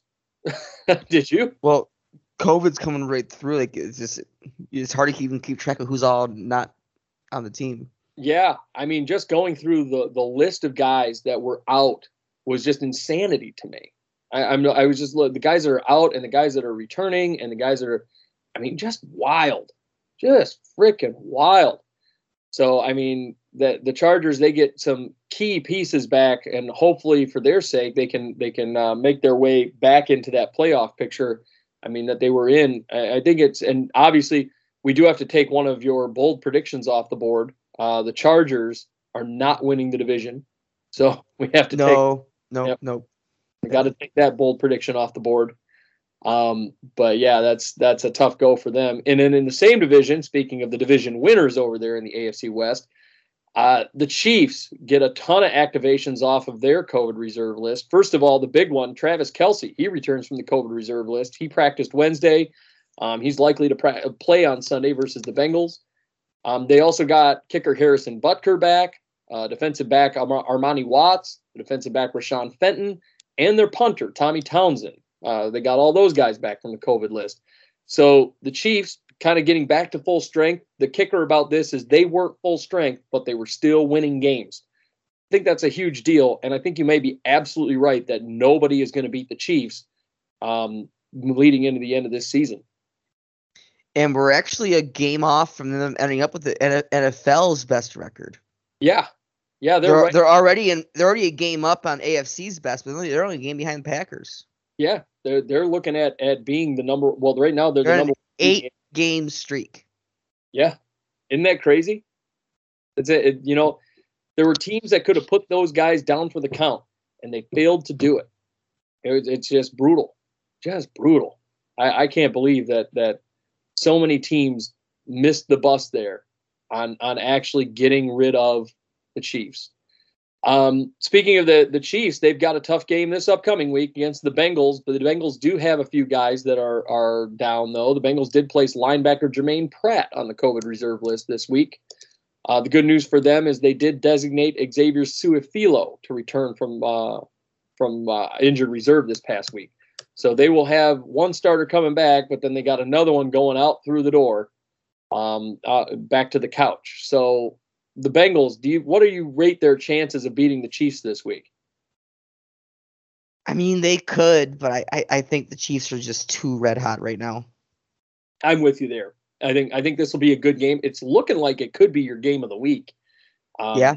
yeah. I mean that's going to be a real tight one. But we'll see how it how it turns out. Um, in the same division, the guys that the the Bengals just beat, the Ravens, they go and activate QB Tyler Huntley, defensive tackle Justin Madubuike, and uh, the safety Tony Jefferson from the COVID reserve list. So all those guys come off the list. How does that make you feel, Tyler? I mean, it's nice, but I, I think we're in a situation where even before COVID, I think we're just too hurt. Yeah, I, I think you have way too many Because like even if you take all the COVID people off, we're still at like 25 people in injured reserve. It's it's it's not good. Yeah, it's and you know we saw it last year. You guys had a lot of guys on IR, and a few years before that, before even this podcast started, we saw you guys had a lot of guys on IR one year. I mean, the I don't know what it is. I, you you may be right. You may need to to get that um, that strength. Yeah, in in, in a bit of in a bit of breaking news, um, not critical breaking news. Uh, Lamar Jackson, who practiced yesterday, doesn't practice today after after having a really bad limp in return. Oh boy. So it's probably gonna be the Tyler Huntley show. Do you think he was dragging around like poop in his drawers and he was just trying to keep it in there? No. Uh, um, no, I I Oh god. I think the, the serious note here is I, I think that they were too optimistic on that injury because it was a pretty bad ankle injury. Yeah, yeah, it was it was a pretty serious one. Um, and and I think I honestly I don't see the Ravens as contenders this year. Um, because all, Even even with like even if Lamar was 100 percent healthy this week, I don't think it matters. And it's outside it's it's outside of Lamar's like Lamar's played well with the given situation, like O line injuries and running back injuries and total defense injuries. I I think this is turning into more of a, a dead season. yeah, I agree. I, I think that's where you guys are at. Um, also in the same division, the Browns they go and activate defensive tackle Jordan Elliott, the kicker Chase McLaughlin, the, the corner Greg Newsome, and the center J.C. Tretter from the COVID COVID reserve list. So the Browns getting some players back after that big COVID hit that happened that pushed their game back into a Tuesday night. Uh, you know, well, actually, it took pushed into a Monday night rather. It became a Monday night game. But I, I digress. I mean, it. The the Browns just had a, a a horrible string of luck. I mean, talk about, and we've been talking about them, you know, being underperformers this season, and and so on and so forth. You know, the Brownies. Um, it, it, their season's basically dead, right? Can we just say that? I mean, probably, but at the same time, I mean, one win can take it to the, the division crown right now. Christ, so I don't know. it's ridiculous. I think their season's done. Um, even with all the guys that are coming back, I mean, they've had an injury bug too. I think their season's done. But having I think they fi- I think they finished second in the division. really, They're a game behind Baltimore. Baltimore's going to lose this week. man, not a lot of faith in your boys. It's they're just too hurt. I'm just I'm just getting annoyed in the fact like uh, Ravens Twitter right now, and I know you can you can you can you can feel with me because people fans get dumb. Oh yeah, very dumb. The latest is cut your losses, Huntley over Lamar. I'm like you're high. yeah, no, that's that's the that's the dumb stuff. I mean Huntley's playing his ass off. I will give him that. Yeah. But some of the dumb mistakes Lamar's made, yeah, they're there, but he, he, he's actually progressed more than he's regressed. His his accuracy's gotten better. His not getting hits gotten better. Yeah, he's thrown some picks, Mhm. but I'll take that mixed with every other stat getting better. I will. Yeah. And a lot of the picks because the line is the O line's been a big part of this injury bug. It has. Stanley, starting with Stanley. Yeah, it has. So I'm not I'm not going to put this on Lamar. And I'm not going to sit here and say that Lamar shouldn't get an extension because Huntley's been playing well. Huntley's been playing well. I love how well Huntley's been playing, but Lamar still gets extended. Yeah, I'm I'm with you 110. And but this season might actually turn into a, a cap friendly number for Lamar. So I, I'm happy about that in, in a way. yeah, he might he might wind up getting that 30 mil instead of 45 or 50. I think it'll be like 30. I'm thinking like 38 at the moment. It'll be in that vicinity, but it could be a little more cap friendly, which which could wind up being a good thing for you guys. But back to the Browns, someone who's not getting 45 million is Baker Mayfield. Mayfield, Yeah, he's he's toast. Um, speaking of of your Ravens and the, the guys that they'll be taking on this weekend, the Rams did place running back Darrell Henderson on IR with the sprained MCL. He's done for the year. Um, but running back Cam Akers, he could be available for Sunday's game against the Ravens. Sony Michel will likely get the start, but Cam Akers on his way back. How big of a boon is that for the Rams going into the playoffs, sitting where they're sitting? What do you make of this, Tyler? I think it sets them up to be very, very dangerous going into the into the playoff season. Right, Not that they weren't dangerous already either. I mean, they're, they're probably one of the most dangerous teams in football at the current moment, right? Exactly, exactly. Even before Akers. Yeah. So I mean, And- I very and something I'm gonna say. I mean, technically you're right, but technically I'm I'm going to uh, go hay on this for a second. Um, so you, you did predict the Titans to win the Super Bowl, yes. but the big key there is originally before the Julio trade, you had the Rams. Well, no. Well, how I had it, I had the Rams versus the Titans with the Titans winning, and that was be that was After. all the way through. And I listened to the episode on it when we were going through our predictions. When we actually went through, I had Rams versus Titans with the Titans winning. But before the Julio trade is when you did your original prediction, you had it different. I don't I don't know that I did. I don't I don't think I did. Because you changed it because of the Julio trade, because you, you did a whole revamp on your on your Super Bowl pick because of the Julio trade. That might be the case. I'm not sure. I don't remember that clearly because it was so long ago. Then uh, because you had the, you had the Titans in the Super Bowl either way, but I believe you had the Rams winning before the Julio trade, but then you flip flopped it. Maybe I I don't like I said I don't remember. I don't remember it. But because I but because Julio's proven to not be a factor here. Yeah, oh, yeah, I agree with that. I might, I might, my, I might be like, like an idiot in general because I don't know that the Titans are even going to make the Super Bowl unless Derrick Henry comes running back. But Derrick Henry, and I, I think it's part of your news, is Derrick Henry's looking to be back before the season even ends. Yeah, Derrick Henry. Uh, we we can talk about that right now. Derrick Henry is probably, you know, they, they're saying he could be active for Week 18, but Derrick Henry for the Tennessee Titans could be available for the playoffs this year. Which I, I mean, that's kind of what I said. You know, like when he initially got hurt, we knew it could have been a maximum of 10 weeks. They had already been in a situation where the the Titans were, oh, okay, we could win these games and you know wind up in the playoffs and possibly win this division and whatever the case and they've done it without Derrick Henry, with Derrick Henry sitting on the couch for for the last basically ten weeks. And here we are. Derrick Henry is getting ready to return. He's healthy again. We could see Derrick Henry come into the playoffs and tear it up. And judging by how Derrick Henry did at the beginning of this season, could you imagine a fresh Derrick Henry coming into the playoffs to lead the Tennessee Titans? I could see them If to the he's healthy. if he's healthy. If he's truly healthy. Because one thing I will say is no disrespect to Derrick Henry, because I would never want to disrespect that man. Um, but Nick Chubb and Jonathan Taylor, their average has shattered Derrick Henry's. Yeah. And it's mostly because both those guys have turned it on in the back half of the season. Yep. But I don't think that Derrick Henry's um star power is it is ahead of Taylor and, and Chubb. I don't think it's as one sided as we thought it was. I don't. I don't think it's as With one. Taylor in particular. yeah, I, I don't think it was. It's as one sided as we thought it was. But one, one, you know, what we discovered now, or what we're going to discover here, is whether or not uh, Derrick Henry. We knew Derrick Henry was a star, and we know that he's he, in my opinion, is the best running back in the league still. I think him and, and Jonathan Taylor are kind of neck and neck for that role.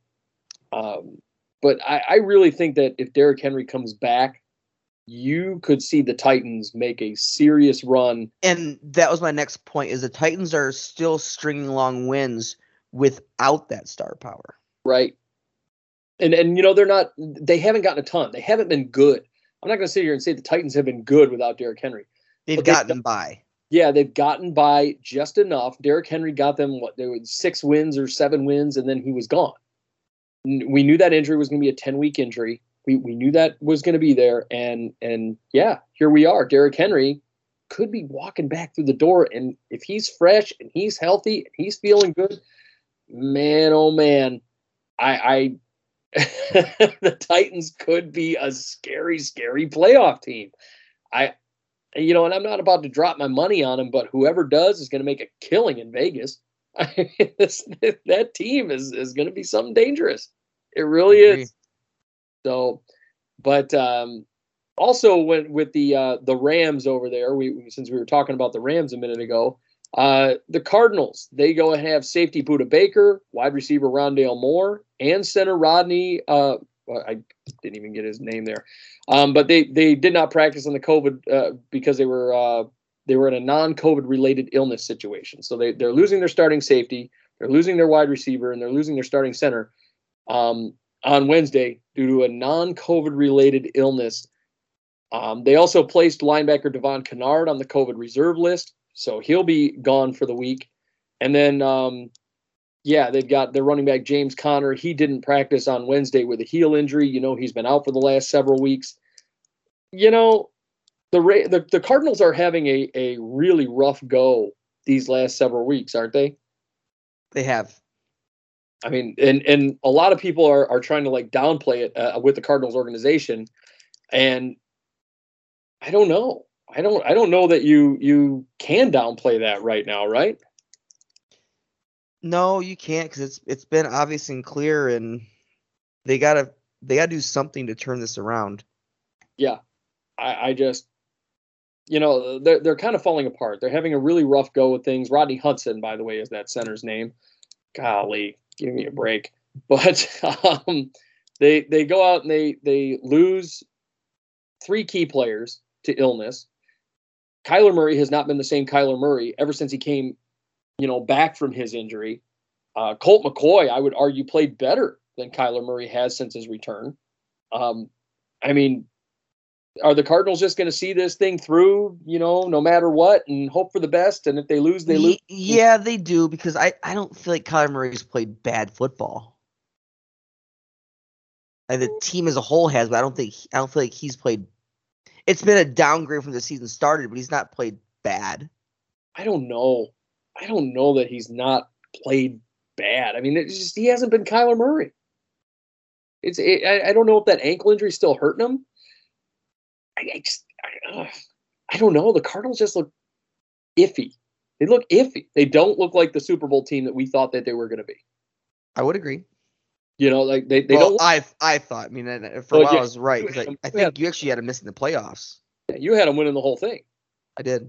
You know, Which and I, I don't think they're gonna- Out, but I, I don't think they're going to miss the playoffs. But I mean, I they, they look like a team that could get eliminated first round, don't they? right now they're looking that way.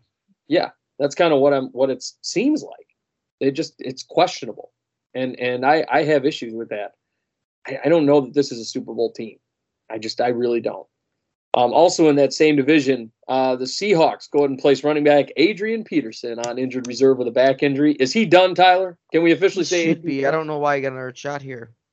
he's got 100 yards left till he hits 15000 uh, I think it's 102. He's got to get. He ain't gonna get it.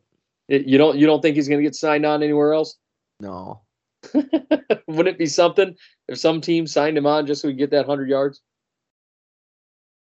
It feels such, like such like a Lions thing to do, but they already tried that experiment. It does seem like a Lions thing to do, doesn't it?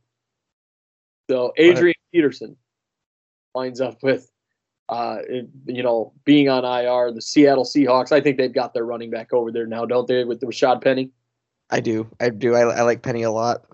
Yeah, I, I think he's come alive, and it's it's you know it took a couple of years, but maybe he's finally you know got it because I I still Because, yeah, because what was the issue in his first couple of years? Was it injuries or what? There was something. he just wasn't good. Was it? Was it? Was it? Was it just all skill? Yeah, it was it was a skill situation. I I I, I remember we we when he got drafted, we questioned it. Who the hell is this kid? I laughed my ass off. Our buddy Ray Kowicki, he he, he was on uh, you know talking to me. He's a big Seattle Seahawks fan. I looked at him. I said, "What the hell did your guys just do? Rashaad Penny? Who the hell is Rashaad Penny? Nobody knew who the hell the guy was." And it's great to see that he's emerged. I mean, it took him a couple of years, but geez, oh Pete, what a mess absolute mess. But now he's he's coming alive. They may have their running back of the future now that the the Chris Carson experiment has failed. Correct? Yeah, Chris Carson. He'll he'll, he'll probably land, and and I I stand by when when Carson's healthy. He's a he's a good back, Oh yeah, but injuries have been such a problem with him. Yep. shoulders and knees, and now a neck injury. That's a big Like, one. A and neck, and I'm talking like different than like Gurley or or uh, CMC. Like like at least they can say, hey, I had I have one injury that's that I've had lingering. Right, right. Penny's been proven just fragile across the board. Name a body part, Penny's probably Car- heard it. You mean Carson, not Penny? Yeah, yeah. Car- name a body part, and Carson's probably heard it. Right. like so, and, and and and we've had this debate in the past. Like that's my prime example of, of an injury prone. Like like I can accept like you have you had an injury that's had you lingering for a year or two. Like that happens. Like you you you get it your shoulder. You understand it. Right. But you have certain guys that are proven to be just completely glass. And, And Chris- like I I think of a guy like Sam Sam Bradford. oh yeah, no doubt. Um like right now it's seeming like Chris Carson is the Sam Bradford of running backs. yeah, he's just hurt every year, every year. I mean, he'll he'll play about eight games and then he's gone. That's about what he's good for. For a win-win, spin a wheel. This is the injury of the year. Yeah, and there it is. So, but Chris A Car- nose injury. Oh no. Chris Carson just lost his job to Rashaad Penny. That's that's my opinion on the matter. I I believe that. So, uh, next up we've got the I, I nominate Rashaad Penny for being uh, for for the being the new Darius Geis because Geis is not getting a shot. So Rashaad Penny is back on the board. Yeah, he's back on the board. I'm down for that. Um, next up, speaking of Adrian Peterson, uh, his former team, the Minnesota Vikings, my boys, they go ahead and place uh, linebacker Nick Vigil on the COVID reserve list. Well, that's kind of a big hit, but they do activate running back Dalvin Cook from the reserve list. So he'll be back to being available for Sunday. But the really bad news for the Vikings wide receiver Adam Thielen, he re injures his ankle versus the Rams on Sunday, undergoes surgery. He's been placed on se- season ending IR. Look, I've I talked about this earlier. I said it I said it once, I'll say it again. I don't care about player loyalty at a certain point. A lot of teams will just keep players around just to you know, be loyal to that specific player and and good on them. That's that's a very noble thing. But when a guy isn't getting on the field, when a guy is getting hurt all the time, this is the second year in a row that Adam Thielen has had a very serious injury. I think Adam Thielen's a good receiver, but he's an aging receiver that's getting paid a lot of money. And and hasn't broke a thousand in three seasons now. exactly. And and he's a great red zone threat. I just don't buy Adam Thielen anymore. And and I think it's time for Adam Thielen to go to greener pastures. And I think it's time for the Vikings to move on. They can trade Thielen away. If they can get a third or fourth pick for him, I'm not mad. Get something a low Thielen was a good older receiver that kind of emerged later in life here, and he had Yeah. two good seasons really. Yeah, I mean, most Um, I like Thielen, I do, but most of his seasons are based on touchdown records, and that's that's a big thing. His touchdowns, he's always put up good touchdown numbers. Now, like honestly, because this season, last season are his two best touchdown seasons. right? So I mean, that's where he makes up for it, makes up for the lack of yardage. But it, to me, I think it's time for Adam Thielen to go. I think the Vikings do need to cut bait, and really, if they were smart, and that's why I, I'm advocating so hard for that Kirk Cousins trade. Because if you trade Kirk Cousins, I believe that you get a first for him, at least one first. Um, and if you take that one first rounder and you combine it with the first rounder you already have, and you draft a center and a wide receiver, you completely fix that situation while shoring up your your offensive line and your interior, which needs to be centered, where which needs to be uh, short up. And then what you do is you go in the second round, you get your All-Pro running back, and you trade Dalvin Cook, and you get you know whatever draft pick you can get for him, which I believe is a second rounder. So you save the cap space, but you go younger and you get more talented players that are going to be on the field. I think it's time for Adam Thielen to go, and and the Vikings need to make that move. It's time. I know he's he's a, a a hometown kid, and everybody wants to get behind the hometown kid, but at a certain point, you know, forget the loyalty, forget the hometown stuff. It's time to move on, and it's time to create a better situation for your football team. So I think you have the re- the, the new number two already on the roster. And if you're talking about KJ Osborn, KJ Osborn is going to be a high end too. here's the problem with KJ Osborn, and and you, with Thielen going down, if you look at his numbers ever since Thielen went down, he hasn't been very good. And I, I have questions about whether or not KJ Osborn can be a high end too. Um, the you know a lot of people are advocating for that, and I don't blame them. I don't really blame them. If if they want to go into next season and say, hey, I went and you know short up the offensive line and go and get a Linderbaum and then go and get you know another linebacker for the defense or whatever the case may be. That's that's fine. Good on them. You know, and then start Kellen Mond and KJ Osborn. And if it doesn't work out, it doesn't work out. And then you go and start rebuilding your football team. But Thielen, uh, he needs to go bye bye. It's a, it's that time. It's that time. There, this is the second year in a row where he's had you know a debilitating injury that has made it so he can't play football. and we pay him to play football, a very high cap hit at that. So Adam Thielen, he'll be gone for the season. It sucks, and and even though he's a good player, the injuries are are too much for me to be like, okay, let's keep this guy around. He's injury prone. It's time to go. So that's that's my take on the whole thing, but uh, that's how I feel about it. Um, in the same division, though, Tyler, we got the Lions. Um, quarterback Jared Goff is considered day to day with a knee injury. So um, we know he was out last week. He could be in this upcoming Sunday. We're not sure. The Lions did place defensive end Michael Brockers and uh, guard, and this one's going to be hard for me to pronounce, Halapoulivaati Vaitai on COVID on the COVID reserve list. So that's a hell of a name. I got to figure out how to pronounce that damn thing. But they do place their starting guard on the um, the COVID list along with their defensive end Michael Brockers. Big hits for the Lions, but at the same time, kind of works in their favor. If they lose, they could wind up in that first overall pick, right? Absolutely. Yep. So I mean, it kind of works out in their favor in a way. They kind of get an, an excuse in the situation. Um, the Packers in that same division, the Packers go ahead and activate Jaire Alexander from IR. He's been out since week four, so they've officially activated him. Um, whether or not he'll play on Sunday has yet to be seen. Uh, they they might hold him out for one more week. You know, Packers are in a good situation, so they can hold him out and let him get 100% healthy leading into the playoffs. So that's a big boon for them getting him back on the field, right? Absolutely, it is. Key cog to that defense. And they also activated wide receiver Marquez Valdes Scantling from the COVID reserve list. The ah. Packers. did. So Sorry. Valdes Scantling has always been, but he's just not very good. you know I he's not good. He, he's been he's been very streaky and I, I sorry I, let my inner Josh fart noise out there on Valdes Yeah. Scantling here, but I don't know. I, I feel like he's been like the lowest of the low in, in terms of the streaky. Like, oh, they're a good game. Maybe they're gonna be good, and they're just not. Yeah, you you wait for that. He's a deep ball threat, and that's all he's there for for Aaron Rodgers. And and he'll get open. You know, there's there's occasions where he'll get open, and Rodgers will hit him. And and but like you said, streaky, streaky, streaky. You just never know what's going to happen in that situation. I mean, I think the story that that Randall Cobb's off off the COVID list is actually bigger. Yeah, yeah, that was the next one that was coming up. Randall Cobb comes off the COVID list. So and and the the Packers are Like our looking producers are gonna are gonna are gonna call saying Scott. Even mentioning Scantling is not even newsworthy. Why, why even bringing it up?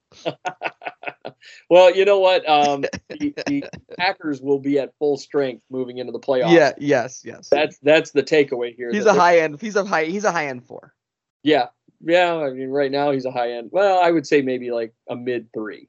I'll say a mid three. Sure. you just hate you when you hate players, you really hate players. God damn. Um, next up, you got the Bucs. Uh, coach Bruce Arians, he tests positive for COVID. He's unlikely to coach on Sunday, and they'll also be without wide receiver Mike Evans. He's on the COVID reserve list as well. Uh, Tyler, big losses for the Bucs, right? Do you think this is Byron Sing- left? singular singular loss. Um, Evans is a big hit, Yeah, and Arians would be a big hit if you didn't have a quarterback like Tom Brady at the helm. I think between Tom Brady and Byron, they're going to handle business. I think they will. I agree with you. Um, the, But now, if, he, if now if he was coaching the Jaguars, I'll go. Yeah, they're in trouble. Yeah, yeah, no doubt. But it, yeah, I, I do think Arians is something of a loss. But I, I do think Byron Leftwich. This is this could be really kind of a job interview for Leftwich, right? Uh, very much so. Because I think he's going to wind up being the guy calling that offense. So um, that's a big one. And also, let's talk about this real quick because I, I we, while we're in Tampa Bay land here, Antonio Brown, um, his post game interview, you know, the reporters asking him, uh, you know, about his COVID situation and and faking his COVID card and his Vax card and all this stuff. he says, "I don't want to talk about that. You guys are all drama." I mean, like, is it just me or is Antonio Brown just drama in himself? Like, I, I mean, it's he's created that drama all around himself, and then he's like, "Oh, y'all are all drama. I don't want to deal with you." I'm going to use a quote that I'm looking at right now from Yahoo.com. Oh. Antonio Brown's not a changed man. He's just a talented diva. Yeah, yeah, that's exactly what it is. exactly what it is. And um, Like all- somehow, somehow he made talented diva into he he stole that helm from from Dez Bryant. Somehow, some way, I had no idea why or how. taken.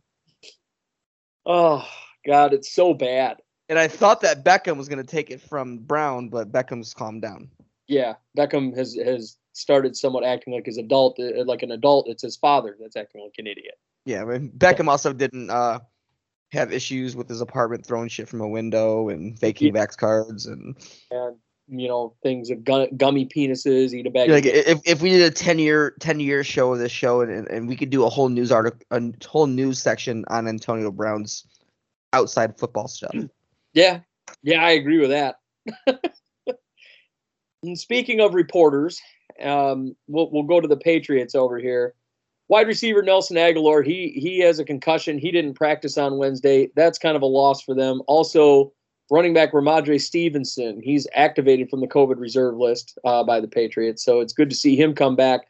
Not real good news for Damien Harris owners in fantasy, but I think Damien Harris kind of stole that job, don't you? Yeah, I do.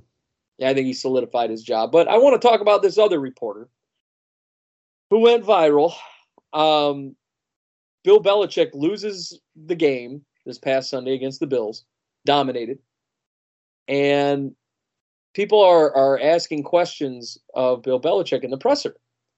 And at the end of the the one of the questions, Bill Belichick asks anybody else if there's any other questions, and there's silence.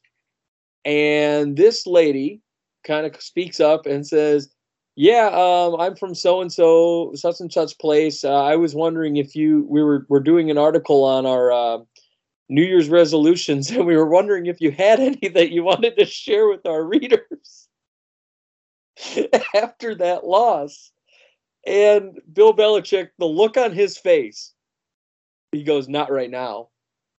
Then maybe later. But the look on his face when she asked that question was just like, what the fuck are you doing in, in this place right now? Like, do you know where you are? Fucking Bill Belichick.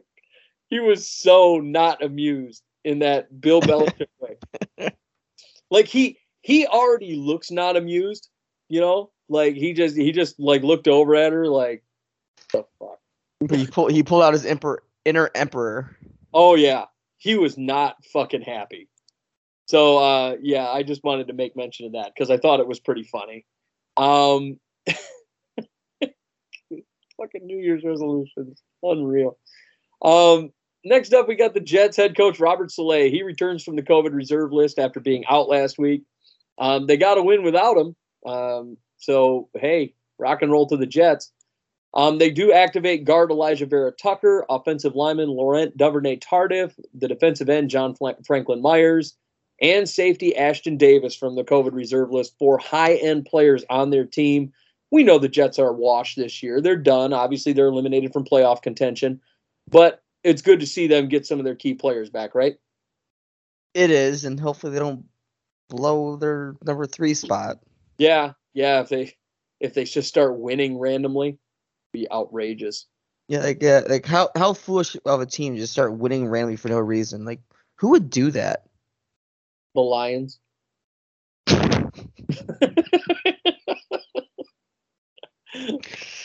Oh shit. Oh God! And in the same division, you get the Bills. They activate offensive lineman Cor- Cody Ford, wide receiver Cole Beasley, wide receiver Gabriel Davis, offensive lineman Jon Feliciano, and defensive end AJ Epenesa from the uh, COVID reserve list. So all those guys get activated. AJ Epenesa, by the way, I like that kid a lot. I I think do he's too. great draft pick. And he was a late draft pick, even though he was projected to go first round initially. He dropped off and uh, he went, I think, third round. He turned out to be a great, great defensive end for them, right? Oh, 100 percent. Yeah, I think having him back is is really a great addition for the Bills here. So that that is going to be a big, you know, boost for them moving into the playoffs. Um, also, the Panthers, they placed outside linebacker Haason Reddick and QB PJ Walker on the COVID reserve list. So they'll be without Haason Reddick, who had a great sack total last year. He was a guy that you really loved as far as uh, free agency went. Panthers got a steal in him. I think he's played extraordinarily well for them since he went over there. And they also activated the former Viking offensive lineman Pat Elflein from the COVID reserve list. So they get one of their starting uh, interior offensive linemen back over there in Carolina. Carolina's basically washed out, right? So- yeah, the, one of the hottest teams at the beginning of the season, and then now they're back to the point where they have no idea what their identity even is. Yeah, I think they're lost without a guy- like Christian McCaffrey. I think it's time for the Panthers to start looking for a new running back, to be honest with you. Because when Cap- McCaffrey's not on the field, they're not getting anything done. Yeah, and- and when healthy, he's I put him over Henry, but he's still lingering that same injury from last season. Yeah, it's been And three. so I don't know. hurt Yeah, three years in a row. It's crazy. I just, if I'm the Panthers, I'm looking elsewhere for a running back, right? I, I think you are. Yeah, I think it's time, guys. Guys, you you ran him into the ground. His workload is too much. You ran him into the ground. Yeah, and I and I put that more on the team than I put on on his health. Like they they oh they, the his production as far as like being used like dwarfed Derrick Henry's. Yeah, I agree. Like we're talking about a guy who was getting uh, running the ball 25 times, but then getting targeted 15. Yep. He's he was getting 30 plus touches a game every game. I mean, Yes. he's all they have. He's getting close to 40. Yeah, he's all they have on that team. And and they don't have a quarterback that can reasonably pass the ball effectively. And they haven't had that for quite some time. They could be in the market for a guy like Aaron Rodgers. They really could. And then if they do that, then the Panthers are going to wind up being talked about as potential Super Bowl contenders if they wind up getting a good quarterback on that team. Right? Yeah. So I that's where I'm at with them. Um, next up, the Cowboys they go ahead and activate safety Malik Hooker and defensive tackle Trysten Hill from the COVID reserve list. Big additions for them. Um, very excited for them to have those back. Right? I mean, they're they're going to have a, a key players back for that super for a potential Super Bowl run that they want to take. Right? They're well on their way. Yeah, I think so. Um, same division, the Washington football team, they placed offensive tackle Sam Cosmi on their COVID reserve list. You know, he suffered the injury early and now he's back. Now he's out on the COVID list. Just a, a painful uh, couple of weeks or, well, month and a half for Sam Cosmi. Uh, they did activate defensive end Nate Orchard and guard Zach Bailey from the COVID reserve list. So both those guys are coming off. Washington getting some key players back, but their season's basically washed out, right? They're done. Oh yeah. Yeah, I think they're toast. Um, the Texans went out and had 13 players activated from the COVID reserve list, but the key ones are wide receiver Brandin Cooks, defensive lineman Jonathan Greenard, kicker Ka'imi Fairbairn, and the linebacker uh, Kamu Grugier Hill. The Texans get those four key players back. I mean, are the Texans kind of like screwing themselves here? I mean, they had a top 10, top three pick. Now it's looking like they're going to wind up at like pick six or seven right now, doesn't it? It's yeah, they're they're screwing up. Like I don't understand what why they're doing what they're doing right now. They they did this last year too. Yeah, they just they they won late and knocked themselves down the down the draft order. It just doesn't make sense. Just tank. God damn it, tank. I know people are against tanking, and I know the the coaches are against tanking, and I I get that, but you know, I, I just I I you know if it if it's gonna give you a better draft pick and fix the future of your football team, why wouldn't you just do it? Yeah, right. There's no point in winning. Just just to, I mean, the I think most fans, most good fans, would rather you lose and and, and prepare for the following season. Right. Bite the bullet. Bite the bullet. Just deal with it. Uh, next up, you got the Saints. They activate linebacker Kwon Alexander, linebacker Demario Davis, quarterback Taysom Hill, and quarterback Trevor Siemian from the COVID reserve list. All four of those guys come back. The big ones, obviously, are the linebackers. Um, both those guys, tremendous for them. And uh, the fact that they didn't have them these last couple of weeks definitely hobbled the old Saints, right? Yeah, for sure. Yeah, that defense has been lights out all year long. Uh, next up, the Giants corner Adoree' Jackson and wide receiver John Ross. They're activated from the COVID reserve list. Uh, the Giants are basically washed out this year. We know that. Um, they, I don't know. I just feel like these guys that I don't know if they're gonna they can screw it up any worse. They're four and eleven already. For their sake, I just hope they just keep losing at this point, right? Yeah, yeah. The for their sake, they really should. And respect what we were just talking about the Texans. Like teams really need to get on. And, and I understand there's probably a level of the NFL getting involved in the network saying like, hey, we. Well, let's take the Jets versus Jaguars for example. Like we, you can't just have two teams just, just playing, just both being the team that play that's the, that plays the Globetrotters every year, just just fumbling the ball every play to make sure they lose. Like I, I get that, but like the Lions over the Cardinals. Like I don't under, I don't understand. Like like like yeah, the, the, play a good game, but don't win that game. Yeah, don't don't don't try and win. You know, don't don't try and do that. I mean, why would you why would you try to win um, in a situation where it's just going to affect you moving forward in the next season? It just doesn't make sense to me. Um, so, yeah, I'm I'm kind of, eh, I'm kind of iffy on it. Um, you know, I, it just lose, just lose at this point. You need yeah, the Giants need so many more things, and they need to go younger, and they need to get more effective players, and they need to go out and get a quarterback that is not named Daniel Jones. So, you know, uh, I, I don't know. I'm I'm gonna. I think they're gonna. I don't think they're gonna screw themselves. I don't think they're good enough to screw themselves. To be honest with you, I and you know it's not like a Texans situation where they're they're hot sometimes. You know, like they're, they're not hot right now. Um, so yeah, I, I'm gonna I'm gonna say, uh, yeah, the Giants, even though they're getting these players back, I think they're kind of. I, I don't think they're good enough to screw themselves, but I think they do need to lose out at this point. agreed. So, Tyler, I'm sending you a list right now of the coaches, the the potential coaching candidates for the Jacksonville Jaguars, and the reason I'm doing that right now Oh, the Sinister Six. Well, it's it's more than that though, because they they they went and they they requested, um, uh, they they requested coaches to come in and get interviewed, and those coaches that came in for an interview, they, I mean,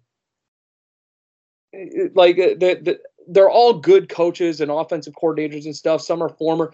They got two guys that were former head coaches that came into the league um, and and did well with their respective teams. One won a Super Bowl. So I want you to break down each of these coaches. Um, that's Kellen Moore, Byron Leftwich, Todd Bowles, Doug Pederson, Jim Caldwell, Dan Quinn, Matt Eberflus, and the offensive coordinator Nathaniel Hackett. I'm sending you that list now, and then I'm going to go ahead and uh, let you kind of go down the list here and tell me which of these coaches and if they're a fit for the Jacksonville Jaguars. Yeah, it- Jack, Jacksonville's obviously trying to figure out what they want to do with their future. They they they had a massive shithole of a failure with Urban Meyer. I think we can all admit that's happened at this point. It, so they they're trying to course correct, and they got a long list of great names to to be that new that new uh, head of that team, and and I have a couple that, I, that I'm I'm I'm particular towards. I'm and maybe I'm a little biased, and kind of kind of starting that list. I look at I look at Byron Leftwich. I I, I like Leftwich. I, he's been in the Bucs OC. He he he he just won a Super Bowl with with them. But my my issue with Leftwich is their head coach is Arians. Their quarterback's Tom Brady. Their offense is stacked. I I really believe Byron Leftwich is a product of that system, and I don't think that he could be the leader of a team that a team needs, especially with a young quarterback. I just don't like. I'm all about a. Sometimes a, some guys are, excuse me, are better at being teachers than players, and and obviously Leftwich was not a great player through his lifetime, but I think he could be a good teacher. But I don't know if if, if you want to take that risk on, on your next franchise coach when you just had a colossal failure. Um, now Doug Pederson, he could be. I think that's one that can really bring this team together. He's a guy that can really take control of a young quarterback. We we've seen him do it with with Carson Wentz. We've seen him take an injury that happened to the team and and take Nick Foles into a superstar and, and Super Bowl winner. Um, Doug Pederson would be a great great fix for that team. And so I think that should be one of that fr- that front runners in that team. And then you look at Jim Caldwell. And people look at the uh, the Lions experiment with Jim Caldwell, but if you look at that Lions period with Jim Caldwell, it went well. It went very well. Uh, he got Yeah. fired in three seasons, And and, that's the thing about Jim Caldwell. I want to I want to bring that up. I, I'm so bothered by the fact that people always talk about it being like mediocrity this, mediocrity that. He was nine and seven, da da da da da. You know what? I'll take a coach that goes nine and seven. I said this with Alex too when we, him and I were on the show. I will take a coach that goes nine and seven, four years in a row, and makes me a playoff contender four years in a row. Because even when you're nine and seven, or or at this point it would be you know nine and eight, you're still winding up as a playoff contender. You could still wind up in the tournament at the seven seed at that point, right? you very mu- you very much could. I, I I still don't understand the um the the quick ditch of of Caldwell. It does, it doesn't make any sense to me. Yeah, it doesn't. It doesn't. And I agree with you on, on Caldwell and Pederson too. I think both those guys could groom young quarterbacks. Caldwell did it with Manning. And and, and granted, you know, th- there was different coaching over there, you know, with, with Dungy and whatnot. Yeah. But you know, he helped cultivate Peyton Manning and he helped cultivate a, a lot a lot of young quarterbacks. I think he is a good coach. I think him and Doug Pederson would be great for young quarterbacks. I really do. And I I, think do too, and it's, and it's back to what I was saying about Leftwich. I think Leftwich was kind of a product of having Arians, having Brady, having a stacked offense. I don't know if I think it'd be a little overwhelming for Leftwich to be the guy. if you have a pro quarterback, if you have like like a, a, a top quarterback, a veteran quarterback, I think Byron Leftwich is the guy. I don't think he is having to be the head coach and teach young quarterback all at the same time. Exactly. If he's got a guy that's been there a minute, then we'll be having. And that's what I think about Kellen Moore too. I like Kellen Moore a lot. See, I, and I and I and I was saving Kellen Moore for last. Yeah. Because that's my lead pick.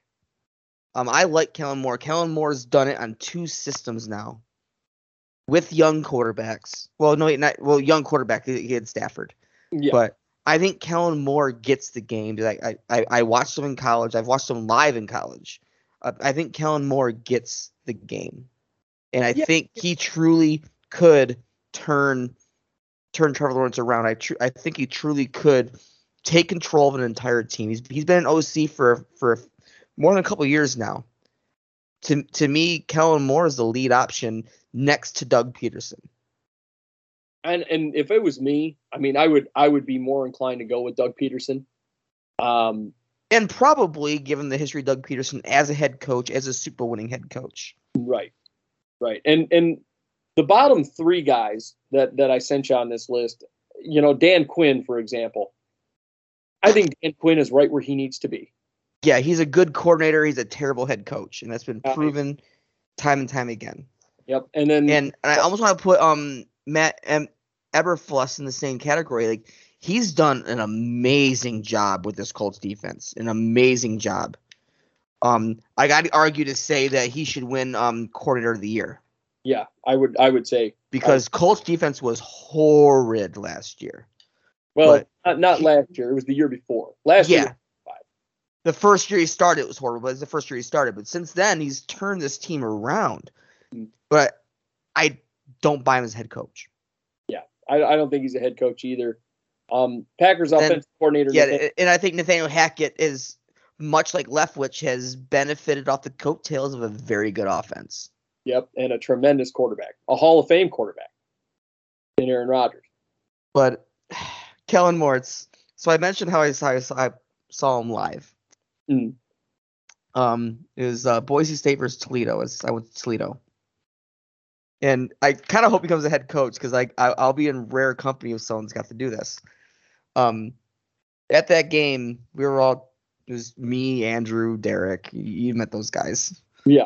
we're pretty drunk and they're on the sideline starting this game, and Kellen Moore is just warming up the sidelines on our sideline, and we just start us and the whole section just start going, Kellen Moore's mom's a whore, and and we keep just chanting over and over again. The center just goes, uh, "Hey, he's she's a she's a nice lady," but but I think it'd be really cool that that I, c- I, I could I I could say that I I have to someone's face kind of or, or an earshot called a, a current NFL head coach's mama whore.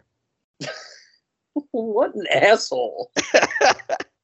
It was college. Fucking asshole! you know how home crowds are. Oh God, And I didn't No. start the champ. I, I I wasn't gonna say no to the champ. unbelievable! oh God. And um, now we and we do have some a little bit of quarterback news. Speaking of quarterbacks, we we do have uh, Aaron Rodgers on retiring after the 2021 season. He said he wouldn't rule it out.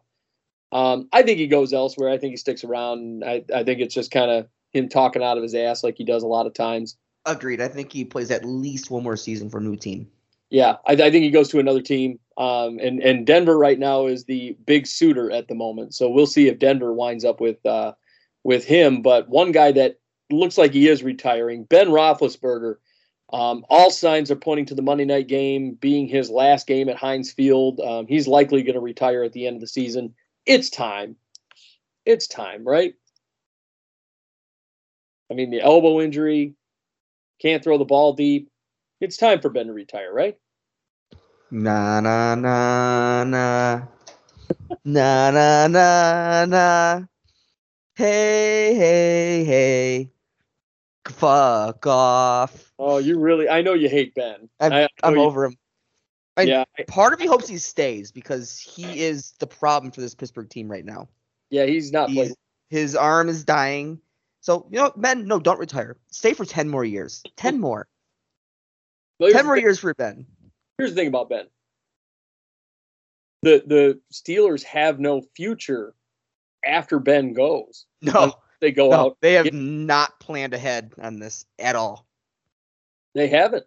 because Do- Dobbs and Mason Rudolph and Haskins do not have a contract past this season. And they're not good. and they're not good, but they know your system, so they they'd be your lead candidates. But ne- none of them are intending to be on the team next season. Which, and you also probably shouldn't resign them either because they're No. not good. They're not good. They are not good at all. I mean, Lot of- Mason Rudolph's brain's a little. I mean, it's not his fault, but but a lot of issues for for the old Steelers there moving into the future. Um, we'll see if they're going to trade for a, a new quarterback come you know the next couple of months here. But you know it's it's going to be a rough go for them. Looking forward to seeing how they handle the draft and how they handle free agency when it when it happens in March. But Tyler, that's our news around the league, and uh, we've got uh, one more thing to do, bud. One more thing our week 17 scores or uh, schedule rather our predictions uh, what are we at right now do we know uh, you want to talk about this? You sure? uh, how bad did i do Worse than the Ravens did against the Bengals. really You had a rough week last week. You were three down, and and and you lost three in last week alone. So you're six down. painful So Dang. I don't I don't know if it because I I know I took some risks. I don't know if my risks just paid off more or but a couple games just went weird ways and just just so you're sitting six back. oh painful. Golly. Well that's all right. I'm going to try and make it up in the next two weeks. See how it goes. You're right. i mean you're you it's looking like you're going to repeat. Yeah, historically I I usually do what scores have gone in my favor. yeah. Yeah. You usually beat me every year but that's okay. That's okay. I just take a lot of dumb risks. I do well tyler are you ready Do it. All right, here are your predictions for week 17 in the NFL, and that's the second from last week. Blow my mind. Anyway, uh, first up, we got the Chiefs and the Bengals. Tyler, I'm going with the Chiefs. Going with the Chiefs. Up. yeah, I am too. I'm going with the Chiefs. In spite of the fact that the Bengals had a good game, the Chiefs defense, believe it or not, has actually played well in the last few weeks. I think the Bengals are going to have a hard time. I'm going Chiefs. Yeah, so this is the first week we're on a pure Sunday schedule. Yep. Next up, you got the Giants and the Bears. I'm going to go ahead and go with the Bears here. I think the Bears go ahead and beat the Giants. I think the Giants are really rough around the edges. Nick Foles supposed to be getting the start again. I'm going Bears. I'm taking Bears here too. Yep. Next up, we got the Eagles and the Washington. Eagles, Eagles, Eagles, Eagles, Eagles, Eagles, Eagles. I'm going Eagles. Washington's looking rough, and Eagles are looking red hot. yeah, I'm, I'm with you 100%. Yeah, I believe that. Next up, we got the Rams and the Ravens. I'm going Rams, Rams, Rams, Rams. Yeah, Rams all day here. Ravens are at a point where their starting their starting roster doesn't even know who their next door neighbor is. Yeah, I'm, I'm going to go Rams, and I'm going to say Cooper Kupp has himself a monster game. Uh, next up, we got the Bucs and the Jets. I'm going with the Bucs. Bucs all day. Yeah. Uh, the Colts and the Raiders. Now, we might not see Carson Wentz on the field, but Indianapolis is favored to win. Well, I believe Wentz has been officially ruled out. Yeah, I'm going Colts anyway. I'm going to say Jonathan Taylor all day. You know, I had been talking about the idea of, of they have no chance because of that, but I'm Go with the Raiders. Come on. I'm I'm gonna take the Raiders. I think Derek Carr's good enough to, to get the job done against a Colts team who's missing their quarterback. Yeah, yeah, I'm going. But I'm to take the Colts. I, I think I think it's going to be the Jonathan Taylor show again. We'll find out. I hope so. I'm in, I'm in championship week one of my leagues, and I need Taylor just to just just to do Taylor things. uh, next up, we got the Jags and the Patriots. I'm going Patriots in this one. Uh, yeah, Patriots here. Right? Jags are going to make sure they don't lose a game or don't win a game. This is going to be a no-brainer. Um, next up, we've got the Bills and the Falcons. I'm going with the Bills. I think the Bills could, you know, will will definitely beat out the Falcons. And Yeah, I don't want to say they're red hot, but they're hot enough to beat the Falcons. yeah, I'm, I'm with that. They're about one of the. They're kind of that three quarters up the way team, you know, up the tier. Yeah, Um, next up, you got the Dolphins and the Titans. Interesting situation here. Tennessee's favored to win. I'm going Dolphins. I'm going Dolphins too. um, I, I I don't what Titans are just kind of barely skating by, and Dolphins are playing red hot. Yeah, they're playing like they, they want this thing. I think the Dolphins are going to beat the Titans this week. Um, next up, we got the Texans and the 49ers. Mmm, interesting situation. Without Jimmy. Jimmy G. that's a tough one because Texans have been playing hot. Yeah. Something's uh, going on here. I'm going with the Niners. I think the Niners defense will be enough to take care of the Texans. I'm going Niners. I'm going Niners too. Yeah, that, I figure that's the safe bet. Next up, we've got the Chargers and the Broncos. Look, the last time the Broncos took on the Chargers, they laid waste to them. I'm going Broncos. You're going Broncos again? Yup.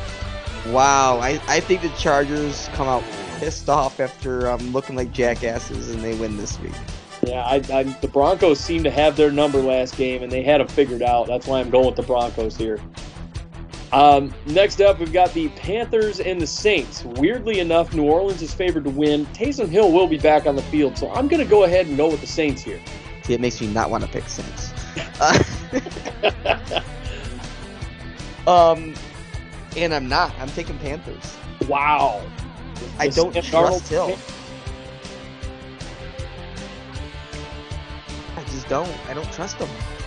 Well, hey, well, I'm, I'm going with Taysom Hill. Yeah. Our four reception day. Let's go. Next up, we've got the Seahawks and the Lions. This, Wow. this, Um, this is kind of tough, believe it or not, because the, the Lions have played everybody tough this year, and the Seahawks have kind of sucked. I don't know if Goff is going to be in the game, so I'm going to go Seahawks here. Yeah, the Goff factor is is, is part of the issue here, and and it's ah. But you're right. The Lions have been playing everyone hard all year. Like, say what you want about this Lions team.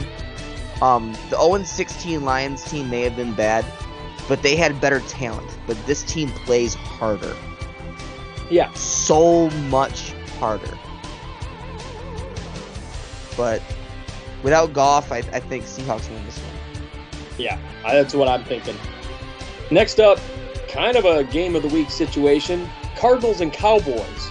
Um, it's a 425 game. I'm going to go ahead and say Cowboys here. I think the Cardinals have been playing down, and the Cowboy or the Cardinals have been playing down, and the Cowboys have been red hot. I'm going Cowboys.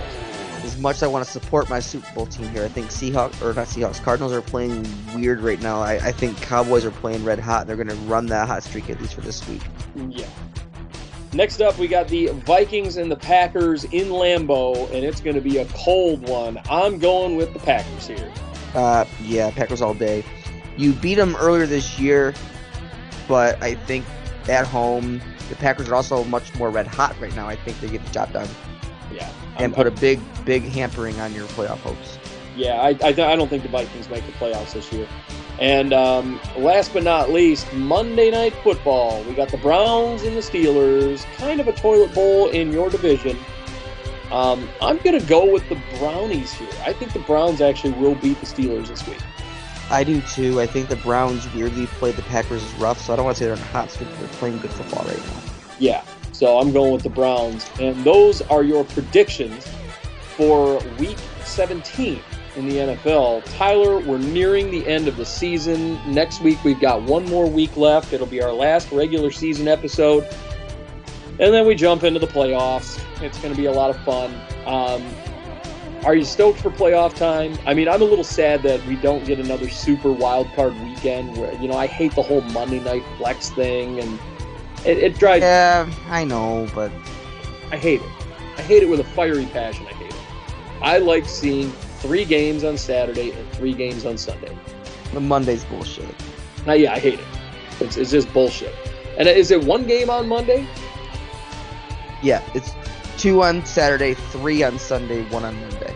Oh, okay. See, so it's not that bad. but I would just have rather have three games and three games. Just give me But- all. But it's, what's what's what's funny is it kind it kind of makes us hypocrites too.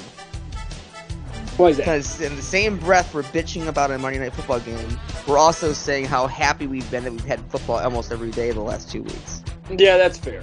That's fair. So, if, so on one level, you can say, yeah, we got three three days of wild card. Yeah, kind of. I just would rather have the, the wild, super wild card weekend. It just made it more fun. Yeah, I know. Just it made it seem like a monster truck rally, you know?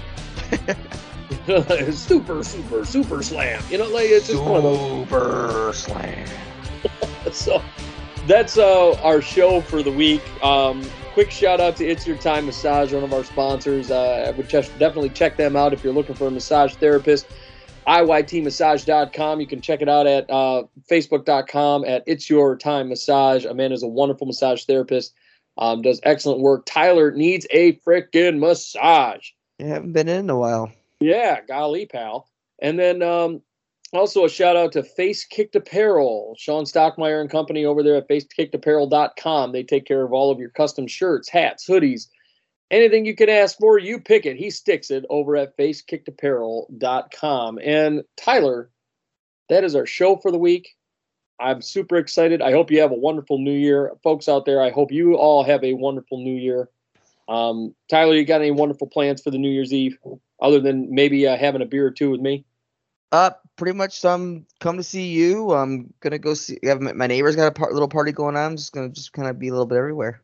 Yeah, yeah, that is the the plan. So Because I, I got to be home, so I, I I'm gonna come see you, but I'd also rather be a little close to home when it comes to getting drunky drunk. yeah, yeah, everybody's going to be uh in getting their drink on on that night for sure, watching that ball drop. So it'll be a good time. But folks, I hope you all have a wonderful, wonderful New Year's Eve. Please stay safe. Don't drink and drive. Stay home. Um, or, or stay wherever you're going to be drinking, you know, stay the night there. Don't be out there drinking and driving and acting the fool. Um, keep yourself and your family safe. And, and I want to thank everybody for joining us, um, you know, uh, for this wonderful year of uh, the Outside Blitz. It's been a wonderful year. I love every it's really been our first full year in a couple seasons now, just with life happening. Yeah, yeah, with everything going on. So I'm I'm super glad that that we got our a full year of, of football in there, a full year of Tob, and um, man, it's it's been an adventure. I'm I'm glad we got a lot. Of, mean, we actually, you know, we we always you and I always talk about this pod, and we always talk about you know you know we don't really have a, a lot of listeners, but then I I show up over there on the the SoundCloud app, and it tells me how many plays we've got, and sometimes that's hitting you know 200 plus and I'm going, well, in the last week. And I'm going, what in the hello is going on here? Like, so I, I know there are people out there that are listening, and it means the world to us. Um, this year has been awesome. So I, I'm super excited for the the upcoming new year. Super excited to to continue uh, doing this pod. And Tyler, thank you for for joining me on it and and jumping in on this thing with me and and being willing to be a part of it. It's uh it's a very important part of my life, and I really enjoy it. And it's made this year really special. So I appreciate you a whole lot. No, I appreciate that, man. But I am still looking for applications for a new co-host.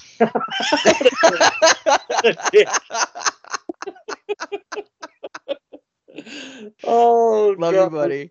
What an asshole. Oh, God. I don't know how I'm going to do this for the years to come. I don't know. But, folks, thank you so much. Like I said, please be safe, and uh, we will see you next week right here on the Outside Blitz. Join us soon on the Outside Blitz, and be sure to follow on Facebook at facebook.com backslash the Outside Blitz, and feel free to email us questions at the Outside Blitz at gmail.com.